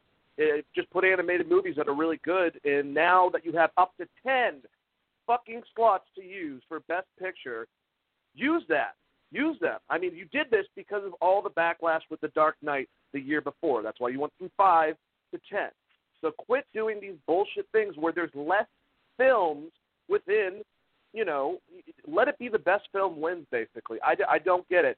And also, I hate the name of it, Best Pop Popular Film. Like, so do, does that mean that Transformers nominated? I mean, I know if they're going for quality, Yep. but popular usually goes with money making to me. If it was best Yep. genre film, great. But you know what? The thing is, people shouldn't be poo pooing Black Panther. They should be poo pooing Logan. There's a lot of great fucking movies that deserve to be right up there with your glass house indie film. And I love those movies as well. But I've said quality is quality. At one time, we did not think about oh indie films are the only films that are like this or or time period pieces are the only films that qualify for that. It was the best fucking film. So to me, if a movie qualifies to get into those up to ten spots for best picture, that's a hell of a lot more impressive than giving. And I I I, I thought about this, and I've heard a lot of people that agree with me. You know that I, I respect within the industry, and John Campea, I, I agree with them, man. This is just basically like a participation award, and it kind of just degrades genre films and says like, well, you guys can go over there and you can have your award. Uh, the one thing I do like from this announcement of them cutting down the Oscars three hours and doing a lot of technical awards during the commercial break, and still they're going to go ahead and you know show them on the internet if you really are that you know in depth in finding out best uh, sound and, and whatnot. Um, but it won't be taking up the main time, and we can get you know I, I I won't fall asleep while trying to fucking watch the Oscars. They've tried to diversify their academy. They've added a lot more people. I think that's good, but I think that we should have more people that are open-minded with film um, and not looking for a certain type. And I think that that's something that's been collected throughout the narrative of how the Oscars are supposed to be within the last 10 to 15 years. And it's probably because the majority are pretty fucking old. And you know, I I, I don't know. Uh, to me, uh, I think that we could have used Best Ensemble a hell of a lot more for an Oscar uh, nomination, and I hope it just gets thrown away. I hope it doesn't even fucking make it. Sorry, I don't want to. And fuck, fuck ABC and Disney for basically trying to push this on the Academy so they can get basically Black Panther to get an Oscar. But for me, an Oscar that really doesn't fucking matter compared to the Oscar it should be nominated for, basically. So I was happy that Logan got Best Adapted Screenplay. I'm not happy by any of this. I think this is all just bullshit. I'm sure that you know people will disagree with me, but that's your thing. I'm going to go back to you know realism, I guess. I couldn't Well, I disagree mean, with you more. Go ahead, Nick. Good. Oh well, I guess uh, yeah. Uh, I guess I'll take my turn here. Um, I uh, no, I I completely disagree with you, Dane. Um, which is rare, uh, but um, it, it, it's fun It's when when this prerogative. happens. Uh, yeah, uh, it is, and like I, I, I just, I think you're, you're kind of, in my opinion, kind of being closed-minded in this situation. Like, Well, I, how I do you feel about the thing? well, I get where you're coming from as far as like, like as far as essentially the fact that we've expanded the awards to up to ten nominees. Like, why not just have it be ten nominees and not up to ten nominees, and then we can nominate all of these various movies and let the best movie win. But here's the thing. Here, here's where I differ um, in that in that train of thought.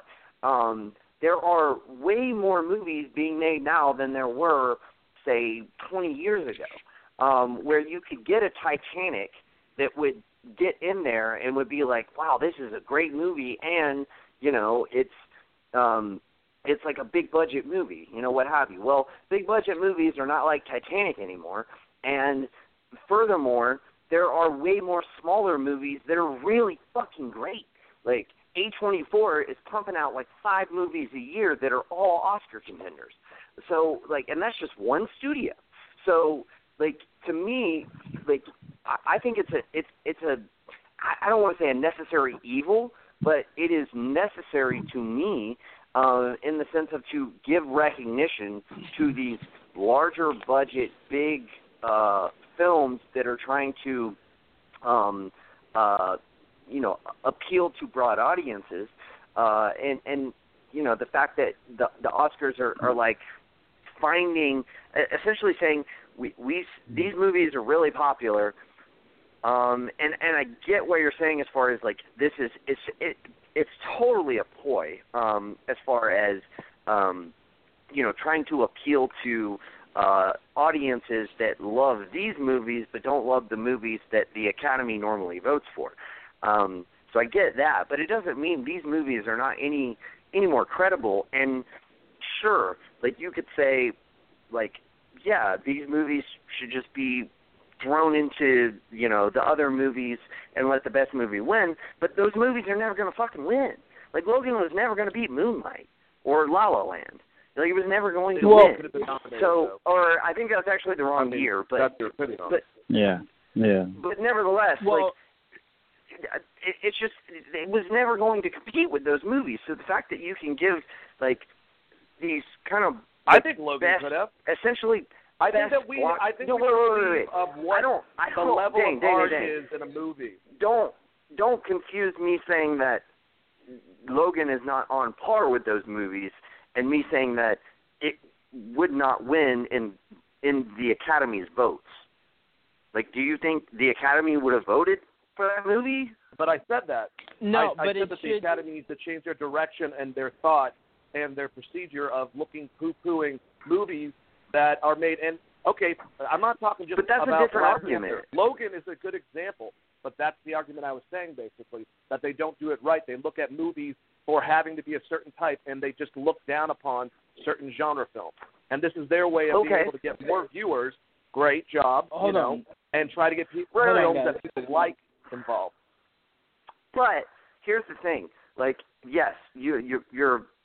I won't deny that you're right about that. Like, you're absolutely 100% correct. However, th- like that's that's not going to change. And um, the the thing to me is like if you're if you're looking at it from uh, the perspective of of you said like realism is kind of like the way that you ended it. Like I'm I'm going to look at this from a realistic perspective. Realistically, like yes, we want the academy to to change their way of thinking and what have you, but that's not going to happen. So, like realistically, why can't we make a that. category that is going to have like the movies that we all fucking love that we go watch Well, and we go see and and have those get the recognition that they deserve. Hold on, guys. Hold on. Hold on. Hold because on. Let me say this. just like Let best me- animation, Hold on. it's Hold not on, actually guys. Let me say this. you know Let me say this. They're introducing get what you- categories all the time. Like, I mean, that's that's my only point. Is like, I'm I sure the first time they introduced, you know, uh, best animated feature, like people were like, "Fucking best animated feature, who gives a shit?" And now it's like when Coco wins best animated feature, like they're like, "Yes, we won," and people are like excited about it. Like, you know, I get I get what you both are saying. Dane, Okay, I. I do agree with you. I do take it as a participation award. Uh, I do feel as though with the academy with the academy making this a category, all it's saying is sure, we'll bend on this because And- we're never really gonna, gonna- nominate it with those go ahead, Short sorry, go sentence. ahead. What I meant by realistic was that's why they're doing this. They don't want to incorporate it in the main thing. They're not going to. They're not going to change their ways. They should, but realistically, Right. that's not going to happen. But right? so okay. this is just like, hey, be happy. These are the popular movies. Let's get viewers. You know, and then they give them Right, I mean. I think- That's.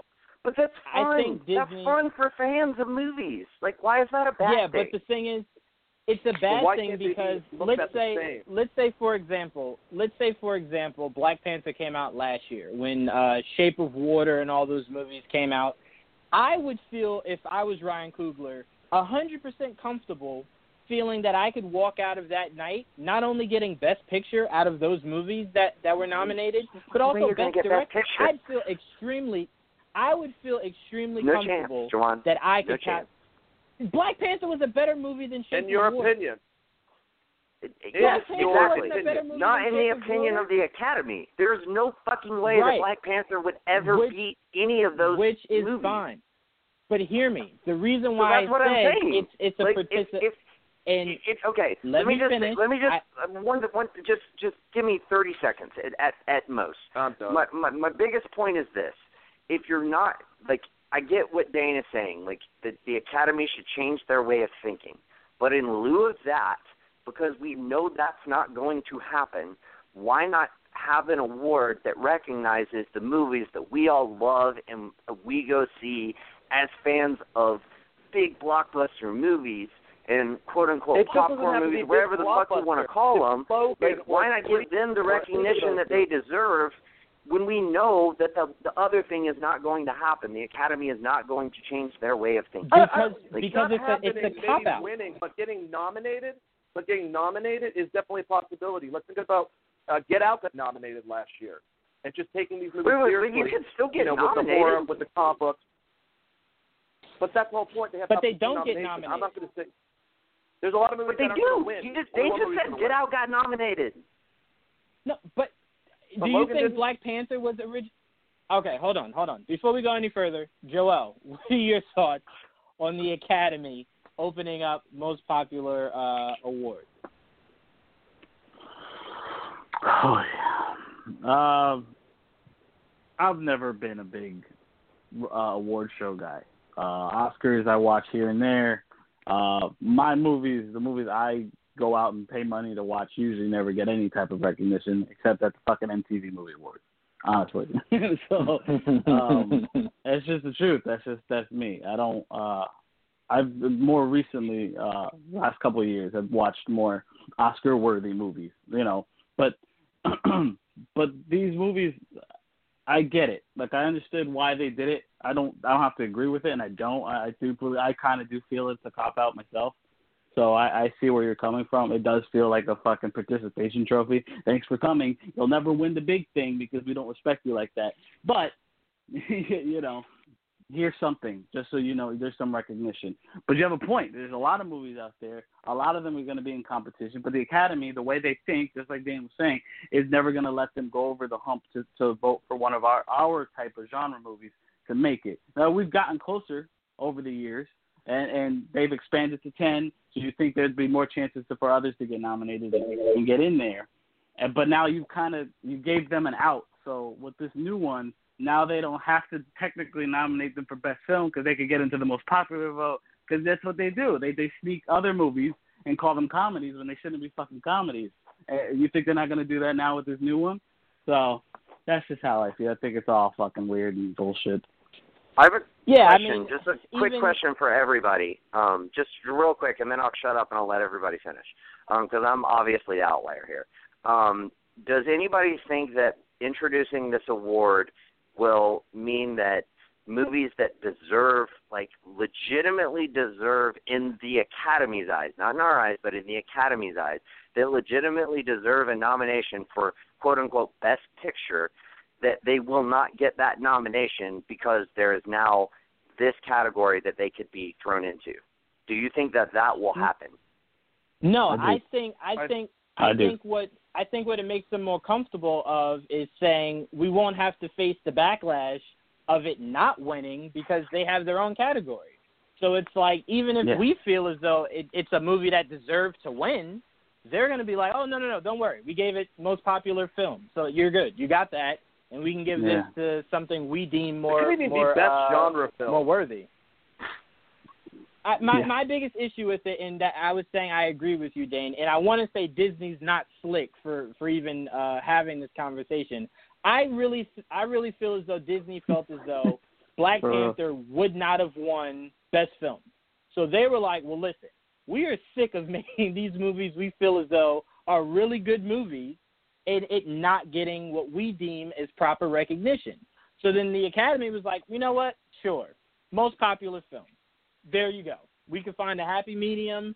There you go. You can have that.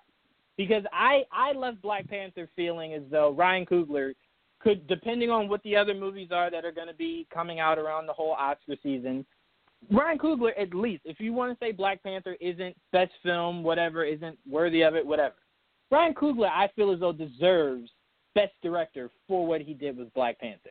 He deserves to be nominated. If you There's say only he doesn't five deserve to win, for best cool. director. There's no fucking way he's going to get a best director nod unless the What Oscar I'm season saying- is just but devoid of any good movies.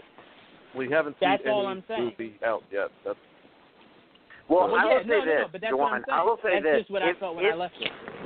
if if Black Panther gets nominated for Best Picture and Best like quote unquote blockbuster or fan movie or whatever the fuck they're going to call this award. Well, it's not going to be until Mhm. 2020, but like if it gets nominated, like like it could get nominated for both. Like that's that's the thing that's cool to me is like it can it can still it like any of these films still have the potential to win. It's just that like we know the likelihood of that is But- so slim to none But and like the fact that they can win something else is cool to me. Like like good. But Nick, how often does Best Animation, like any of those films, ever go up for the Best Oscar too? They made the Best Animation to get Right. you know them off of that whole entire thing, so it was just more movies. Because you know Beauty and the Beast has been nominated before, I think Toy Story was, but it was far and in between, so they gave something to the animation. But honestly, with animation, even more so than these popular films, there's not enough of those films during the year compared to the ones for the main Oscar, so it's kind of a a bullshit category. Usually, it's it's the biggest five films that came out are nominated, and then one of them wins. But really, it seems like a cop out thing. That's uh, that's a better comparison, I think, is with best animation. Uh, Yeah. I I mean I Uh, just well, I just disagree. hold on, I mean I think Hold on, I think Nick. best animation is a great category, and I think the fact that like say But that's something not like what I'm saying. I think do, do do animated movies make it for best Oscar now that the best animation has been implemented? When's the last time you know something got nominated for best Oscar? Oh, okay. Yeah, no, I, I uh, yeah, you know, I, I I see where you're coming from. Um, uh, to me, I mean, yeah, that's a that's a worthy argument. Um, but at the same time, like again, what I go back to is the fact that like more movies are being made than were being made in say 1992, 93, whenever Beauty and the Beast was nominated. Um, like I said, you got A24 churning out five Oscar-worthy movies a year. Like, so that's one studio that is like specifically targeted at like those kinds of low-budget Oscar-worthy movies. They did Moonlight. Um, they did. They've done a shit ton of movies. Um, and and and you know the fact that you have those studios turning out those amount of movies to me means you you should do more categories because you know your animated films, your your big budget films, they're just a lot less likely to win when you have you know let's say you have five movies that are on par with the Crying Game. You know, like from '93. Like I think the Crying Game won that year. Um, but when you have five of those, you're not going to be able to get a Beauty and the Beast in the category because the the the, the Academy is going to say, well, we like all of these movies that were on par with the Crying Game more than we like some animated movies. So I mean, it, it, it's just it, it it's it's a to me it boils down to it's like supply and demand, and you have so much supply, so you need to increase demand, and you need to increase. Um, you know, separate categories in which these other movies can be recognized. Well, let me let me ask before we go any further, Kanan, what are your thoughts on uh, this new category being brought up for the uh, the Oscars for most popular film? Uh, I think it's an MTV Awards uh, category. I don't think it should be in the Oscars. I feel like, I feel like, I feel like almost if you get the most popular movie award, it's a slap in the face, man. I think it's, I think it's going to appease a lot of people that feel like, oh my god, my favorite Marvel movie or my favorite DC movie got an Oscar, and they can rub it in each other's faces and fuel the fan war even more. But honestly, if your movie is not considered worthy enough to the Academy to put for Best Picture, if your director's not good enough for Best Director, then that's just what it is. They're not going to put it there. But this is exactly what it is. That's an MTV award type category. Best Kiss, most popular film, uh, stuff like that. I mean, it's it's a consolation prize. It's like, hey, Slugger, you gave it your best, but here you go. Here's your. I mean, and and honestly, if I feel like it cheapens the awards because you're going to go up there and accept that, but you're knowing that your movie wasn't good enough to be nominated for best picture or best director, you know, whatever you know it is. But you got best uh, most popular, like, I mean, and exactly what Dane said. I mean, that opens the doors for all kinds of movies like Transformers and stuff like that. Like Transformers is great popcorn flick if you like that kind of stuff, but it has no business ever being in. Now maybe visual effects, I could see maybe that, but as far as like most popular film or you know stuff like that, no, it, it's a it's an MTV, uh, and I'm almost you know I even said it on Twitter. You know, when are when are they gonna start handing out Moon Men at the Academy Awards? Because that's exactly what they're headed. It's the MTV Academy Awards. That's where they're going. With I mean, it, it it makes me nervous because it's like I, I am I am curious to see what they deem the most popular film of the year. Like what what is what is the criteria for you to deem it the most popular film of that year? Like are you going by box office? You going by Electoral vote. Like what Say it again, Nick. Electoral vote. Um, I mean, cause I mean, that's that the to only thing that is- makes sense to me. that to me is a con- it, it is a true concern. Like you know, like let's say let's say that this existed in the year of BVS and Civil War, and they gave it to BVS over Civil War because they deemed that to be the more popular popular film. I'd be like, wait, what? That's a that's a Huh? very far out there um analogy. But even Not still, necessarily. Yes, it they is could have deemed that as because a more popular no, because film. that that was way divisive. Like that would be like saying I Star probably would have Wars been nominated, but that's it. probably would have been nominated, but wouldn't have won. Um, but that would be like saying uh, the Last Jedi won it over what, what was the biggest like blockbuster film last year? I don't fucking know. Um, Get Out. Let's say but like Last Jedi won it over Get Out. Like, but like still, again, like if you're the if you're the creator of that movie, you just want a fucking Oscar. Like you're fucking excited. You're like, yes, I just want a fucking Oscar. Like, I, I, I don't think so. Joel, you especially baffle me here. All the rest of the people I can understand, but like, like you especially because you're like, you're the person who's like, I don't want to see people not succeed. Like we've had this conversation plenty of times as it pertains to basketball, and it's like, like for them to get recognition for something that they created, like regardless of how it's perceived, whether it's you know it's an MTV Movie Award or it's it's a participation award or whatever anybody wants to call it, like you just won an Oscar. No one can take that away from you. Like that is fucking awesome, and I love it. And you weren't going to win an Oscar otherwise. As a Well, filmmaker, it like a I would watered-down rather, Oscar. as a filmmaker, I would rather win a fucking Razzie Award than some consolation prize that the Hold on. Oscar gave me- me. Not a Because- filmmaker, so I don't Hold on. care about No, your opinion in no self-respect. Are no you a part of the self-respecting Academy, filmmaker? No Hold on, hold on. self-respecting filmmaker. Wait a Let minute. Wait a minute. Wait a minute. No That's like self-respecting saying no filmmaker. self-respecting animator cares about winning best animated picture. yes, they do. They do. They care about it. They like it. They It's- like the fact that they time won an Oscar. Let me ask. Let me ask you this. Let me ask you this. Wasn't the uh, Joel? Correct, correct me if I'm wrong. Don't wasn't there a other shit to year where about? um, where uh, yeah? Hold on. We're we're gonna Yes, move on yes, to another topic. I just had one last question for for for Nick. Wasn't there a year where someone won an MVP given by the NBA, and then they had another award for an award show that they gave the award to a different player? Wasn't that Harden and, and um and, and Curry or, or, or something like that, like a few years back? Uh, I don't do not remember. know. I have no idea. I mean, I've, Yeah, I've they- heard that brought up. I've heard that brought up plenty of times by Rachel Nichols. Like, we need to have an MVP award, and then right, like, because like- she she based that around the the first year they did that award show.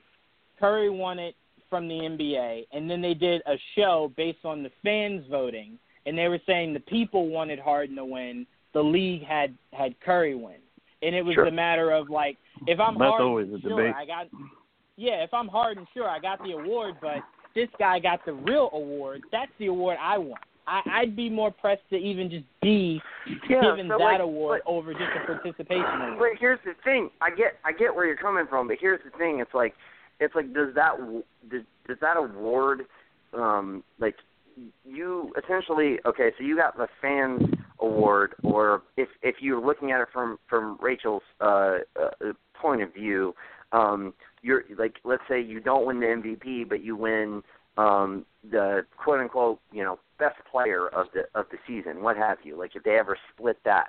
Like yeah, you're still going to want to strive to win the MVP, but it's like, hey man, at least I got some recognition. Like, yeah, maybe it stings a little bit, but like, still, I think in in the long run, you would still be happy that you got um you got that amount of recognition from somebody.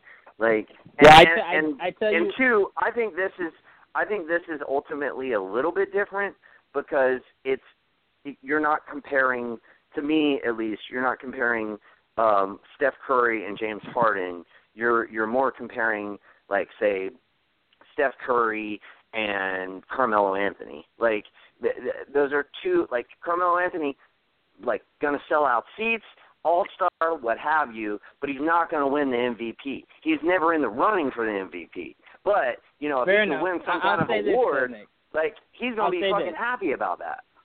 Us being a podcast, there is a such thing as uh, an award, like awards for like best podcasts and stuff like that. We'll revisit this if we get nominated in a category that we deem not as great as the other ones, even though we know our podcast is the shit. So we'll I revisit wouldn't that care. once we get to that level. I would definitely sure care. Um, but let's let's move on. Uh, I think you would be happy news. just to be nominated, but yes, let's move on. I, I think I would shit on. I think I would shit on the award show nonetheless. But let's move on. I don't Um, think you would vocalize that, but I'm just I'm just Probably not. Saying. But uh, we got some pretty big news. Uh, I, to me. Um, so I appreciate this is a huge topic. Well- Apparently, um, Hold on, let me Joanne. the- Robo Joanne Yeah. is on. You gotta, you know, switch up. Oh wait, bit. sorry. Can you hear me? Yep. Sorry. Is this Yeah. better? Okay, cool. Sorry. Yep. Um, apparently Antoine Fuqua, uh, I, his, Fuqua. I hate his last name so much. Um, is apparently planning a meet with yeah. Kevin Don't say fuck. Feige. Yeah, that's all I want to say. Um, apparently is planning to meet Kevin Feige to discuss a Marvel project. So let's go around. Dane, I'm going to start with you since you posted the article in here for us. Um, what project do you think he is having a meeting with Kevin Feige about? All right, so my my new choice is actually going to be 63 years old. Denzel Washington. I think that he should play the new Batman. So um oh yeah, so anyways, uh, this guy said Antoine Fuqua, so I automatically went to that. Um, awesome, dude. I love Antoine Fuqua as a director. I love The Equalizer. Um, I'm a huge fan of. Man, why can't I Training Day?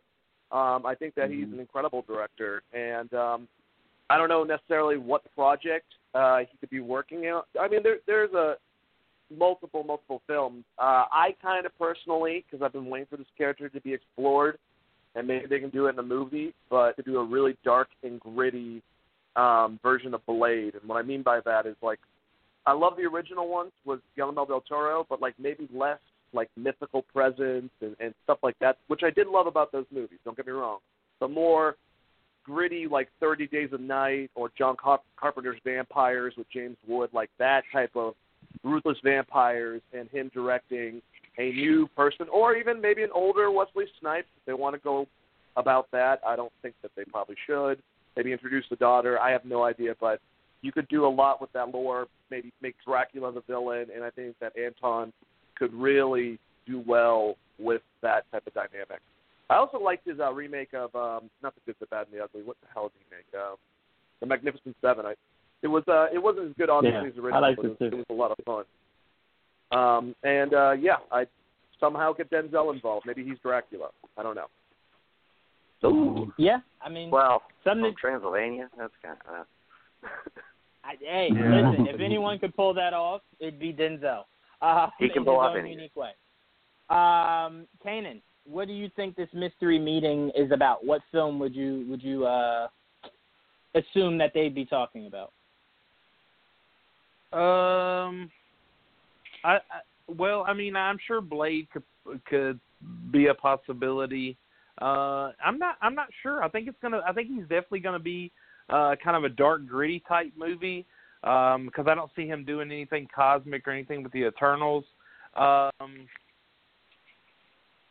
um, I mean, it's going to be a couple of years before they get the X Men, so I guess it's really uh, dependent on his schedule. If they want something really soon, um, I know that that we just got that report that they almost teased Moon Knight um, and Iron Fist, so I could maybe see Antoine do it, bring in Moon Knight to um, to the big screen. Um, but other than that, I mean, maybe possibly do something, um, you know, X Men related if it's in a couple of years. Um, but like I said, I, I think I think Blade or or even Moon Knight would be more in his wheelhouse, just kind of that uh, that gritty action type street uh, type film, I think would, would would fit pretty well. Um, yeah, I mean, unless he's going to bring it to Netflix, then you know, you know, maybe do something with that. But no, I mean, it's really interesting, man. And if they get him, I mean, I think that could be uh, a huge get for sure. Yeah, uh, no, ab- absolutely. Uh, Joel, what, what do you think this mystery project is? Uh, if he gets signed on, uh, they'll probably be talking about him doing. I think it's exploratory. I think there's many options. I don't think it's specifically to one thing. Because uh, I've heard they've they've had other directors in to talk uh, about possible future engagements. So I think it's the same. He's a big uh, name director. People will recognize him. Uh, and so I think it, it, I I can't specifically name anything because those names. I mean, you named a couple good, great ones actually for his type, especially Blade and Moon Knight. But I, I much prefer to see them on television than on uh, in the big screen. But I I do think Blue Marble. It's Blue Marvel. That would be fun. I was I was only saying that as a joke, but Blue Marvel with uh, Denzel would be great too. they want to go in that direction. Um, um, That'd be different. That'd be really cool, but different. Um, I'd be down for that. But yeah, I don't think it's anything specific. I think they're just trying out different movies. They threw out like, uh, "What are you interested in? What do you have available?" type of thing, and then they'll either he'll either say yes or no, or maybe later. And I think that's all it really is right now. Yeah, no, I mean it, it definitely could could be in that wheelhouse. I was saying, and like I said before, you and Dane were a hundred percent correct. I mean, this is just me grasping at straws here. But I, I, for some reason, some odd reason, is just my own craziness. I do not think Ryan Coogler will be back for part two of Black Panther. Um, I, I really think it's an issue, um, mainly because Kevin Feige, I want to say months ago, was like, yeah, yeah, yeah, we're not rushing him. You know, he, he was only under contract for that one film.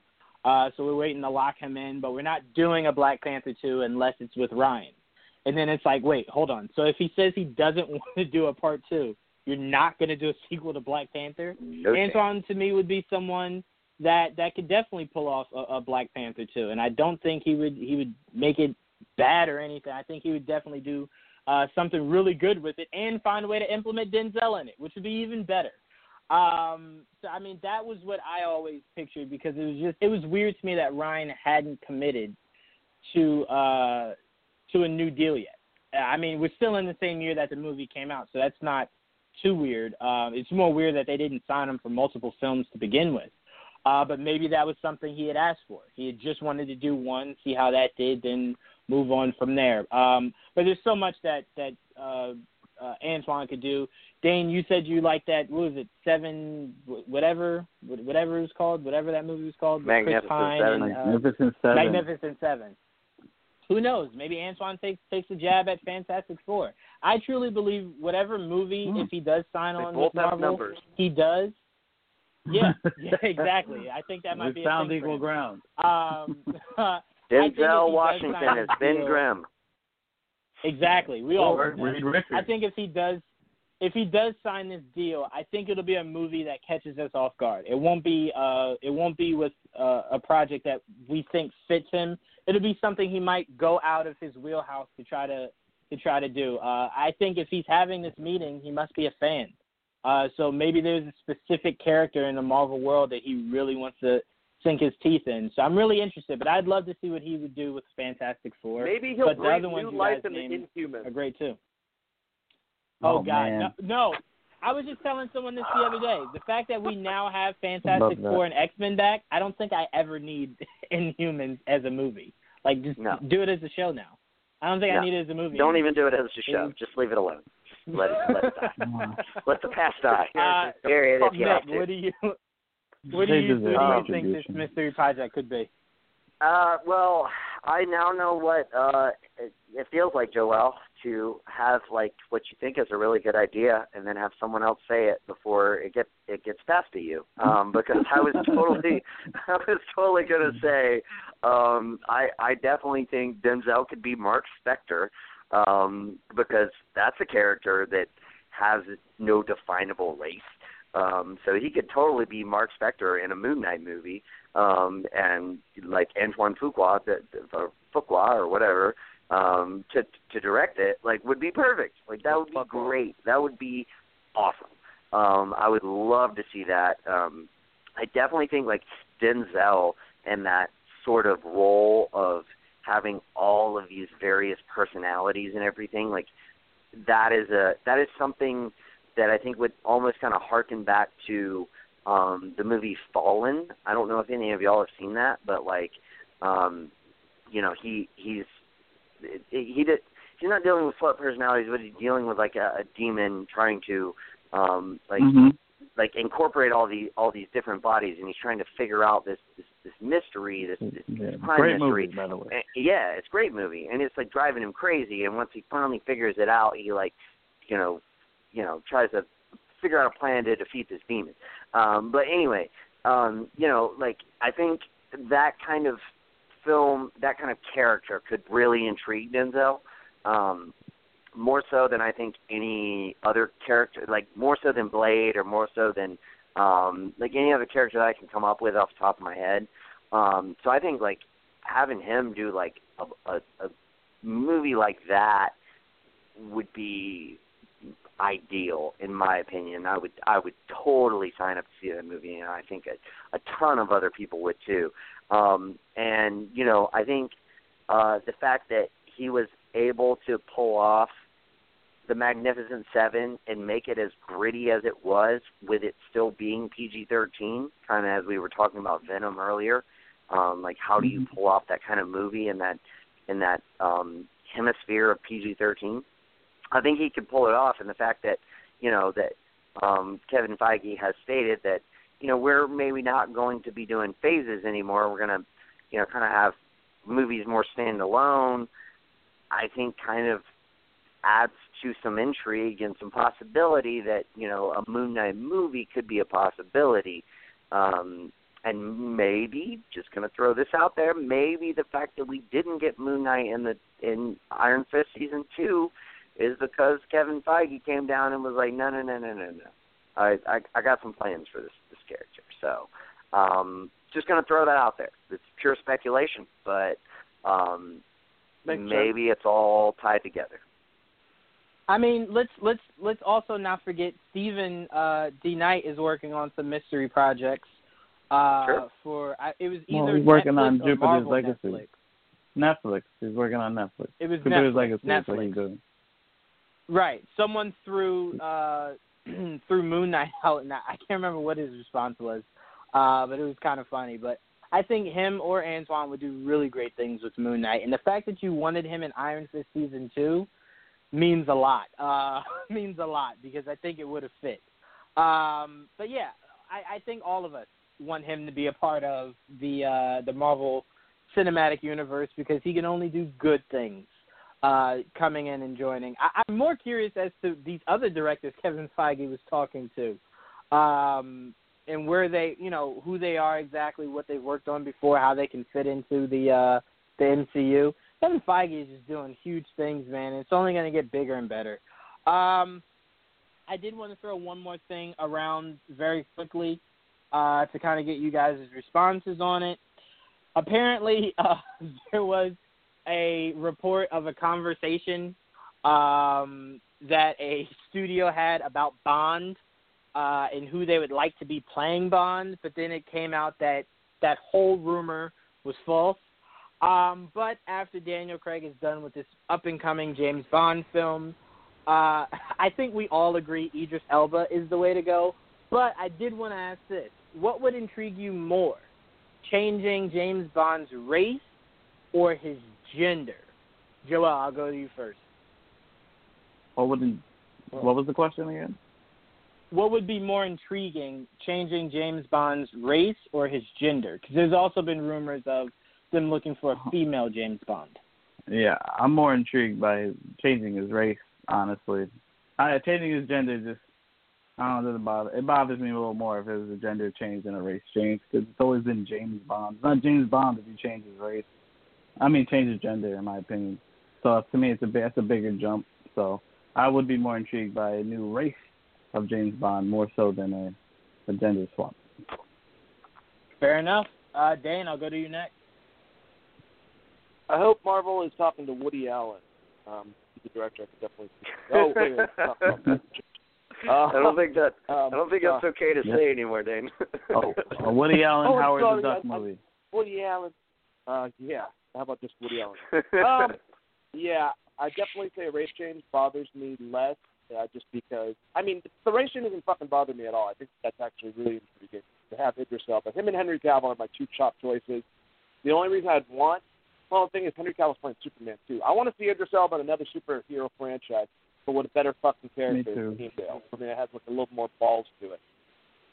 So if he could do both, great. I think he'd be a great James Bond. And to me, uh, just the the concept of people freaking the fuck out about it, I think it's hilarious. Um, you know, we we dealt with James Bond going back to Sean Connery uh, with the original mythos. He, there would be a different agent playing James Bond that would always be the same age, but all the people around him, Moneypenny, you know, all of them would get older, all the way to you know when Pierce Brosnan was doing it. All the Q, all of them got older and shit. Then they fucking rebooted it with Daniel Craig. All all gloves are off. I've always perceived that James Bond was a code name with a code number, basically, If it was agent, special, whatever. And I know someone's going to give me some fucking book or the original. I don't give a shit. Idris Elba would would kill that role. Him or Henry Cavill. Mhm. That's all I have to say. And a female one, you can do something else, like an offshoot one. Uh, J- James Bond, sure, that would work, I guess. Charlie Theron. Yeah, that, that's exactly who I would want if if you went that route. Uh, great pick, Dane. Uh, Kanan, what are your thoughts? Um, I mean, I think the I think the race. Um, I mean, I wouldn't mind a female Bond. I mean, if that's the kind of the way they wanted to go. But I mean, I, I definitely think um, I'd be more intrigued with you know the race. And honestly, I really, I mean, it really doesn't matter to me. I think it just comes down to who's who's going to be the better actor. Um, would I like to see Elba? Yes, but I think from what I've heard, they want someone that can be locked down for many movies to come, and I think uh, Elba's age might kind of limit him from being able to uh, fulfill that. Um, I would like to see somebody like Henry Cavill get it, um, but if they found somebody else that uh, you know fits that description, that I mean that's fine. I mean whether they be black, Hispanic, white, I mean whatever. Uh, I don't think they'll go necessarily the the woman route. I mean, I think we kind of have gotten a taste of kind of the the the woman bond a little bit with um uh Atomic Blonde, and I heard they're doing a sequel to that. But I mean, if they wanted to go female, that'd be that'd be fine as well. So, uh I mean, Bond films are great, so the more the merrier. Absolutely. I mean, hell, I I'd take more Daniel Craig ones uh, as long as they're good movies, because that kind of dipped Yeah. off a little bit. Um, but Nick, what are your thoughts? What what would I'm- intrigue you more, race change or gender? I've been last for like ninety percent of the topics on this show, and this aggression will not stand, man. Um, anyway, uh, you know, I, I, it, it's I, as far as like race change, gender change, what have you. It's it's it's all it's all good to me. Like I I, I really don't care. Um, like Dane said, like I don't necessarily think that they've they put that much thought into it as as much as Dane said, like as far as James Bond and 007 being a moniker that's passed from person to person. Um, but nevertheless, I think it's more just it's kind of more like the the uh, Fox Marvel universe where they don't worry too much about continuity. I think that's really more what it boils down to. Um, and so they just make movies and they they have various James Bonds and they have various M's and they have various Moneypennies and et cetera. Um, but nevertheless, um, I would be totally down for Idris. I would I would love to see that. Um, I would actually like if you're asking me, like I would love to see Henry Cavill, Idris Elba, and like a female um, British actress, like all be in a James Bond movie to like reboot the whole thing and make it more of a connective universe, um, and have like Idris Elba's character be like a very integral character that could like steal the show and and have his own movie and then having the, whoever the the female character is like the same thing and and and so that way you could have James Bond movies and then Idris Elba's characters movies and then like let's just say Kate Beckinsale is is the chick and like have her own movies um like that to me would be even like way cooler. Um, but like however they want to do it, it's all good with me. I would be totally down for Idris Elba. And you know, to me, like Kanan said, like maybe Idris Elba doesn't want to sign on for like like you know various movies. Like to me, that doesn't matter because it's James Bond. Like uh, uh, uh, Timothy Lazenby, uh, or no, Timothy Dalton uh, uh, only did two movies. George Lazenby only did one movie. Like That it's fine. like though. what? George Lazenby? yeah. Wasn't Yeah, he the he did. first? No, no, no. That was Sean Connery, bro. Um, no, no, he, it was before. He was, that was the, no, it was before. Sean no, Connery. it wasn't, dude. Don't question my was. Bond Sean knowledge, Connery's brother. On Her Majesty's Secret almost got a Service minute was 1967 and or Okay. 69. It was either 67 or 69. I can't I can't remember exactly. I, won't question. Um, All right. 007, Second. We no, got- no, it's hold on, hold got- on. Go ahead. It, it was 69, but like he only did one, and that you know he was not the first. But anyway, go ahead, Dwan. No, because we got less than I'm pretty sure Yeah, 60 seconds. Yeah. Uh, I thank you arguing, guys. I'm done. Thank you guys. This was a very fun, fun and hilarious episode of Geek Vibes Live. I wanted to give a huge shout out to Wallis Day. We did an interview with her. Amazing um, uh, guest. She answered so many questions. Can't wait to talk to her again right before the start of Krypton. Uh, make sure you guys go check out the website, gvnation.com. Uh, Kanan, Joel, Nick, Dane, thank you guys. And we'll see you guys next week. Sounds Peace good, man. out. See. Peace. Peace. Peace. The kids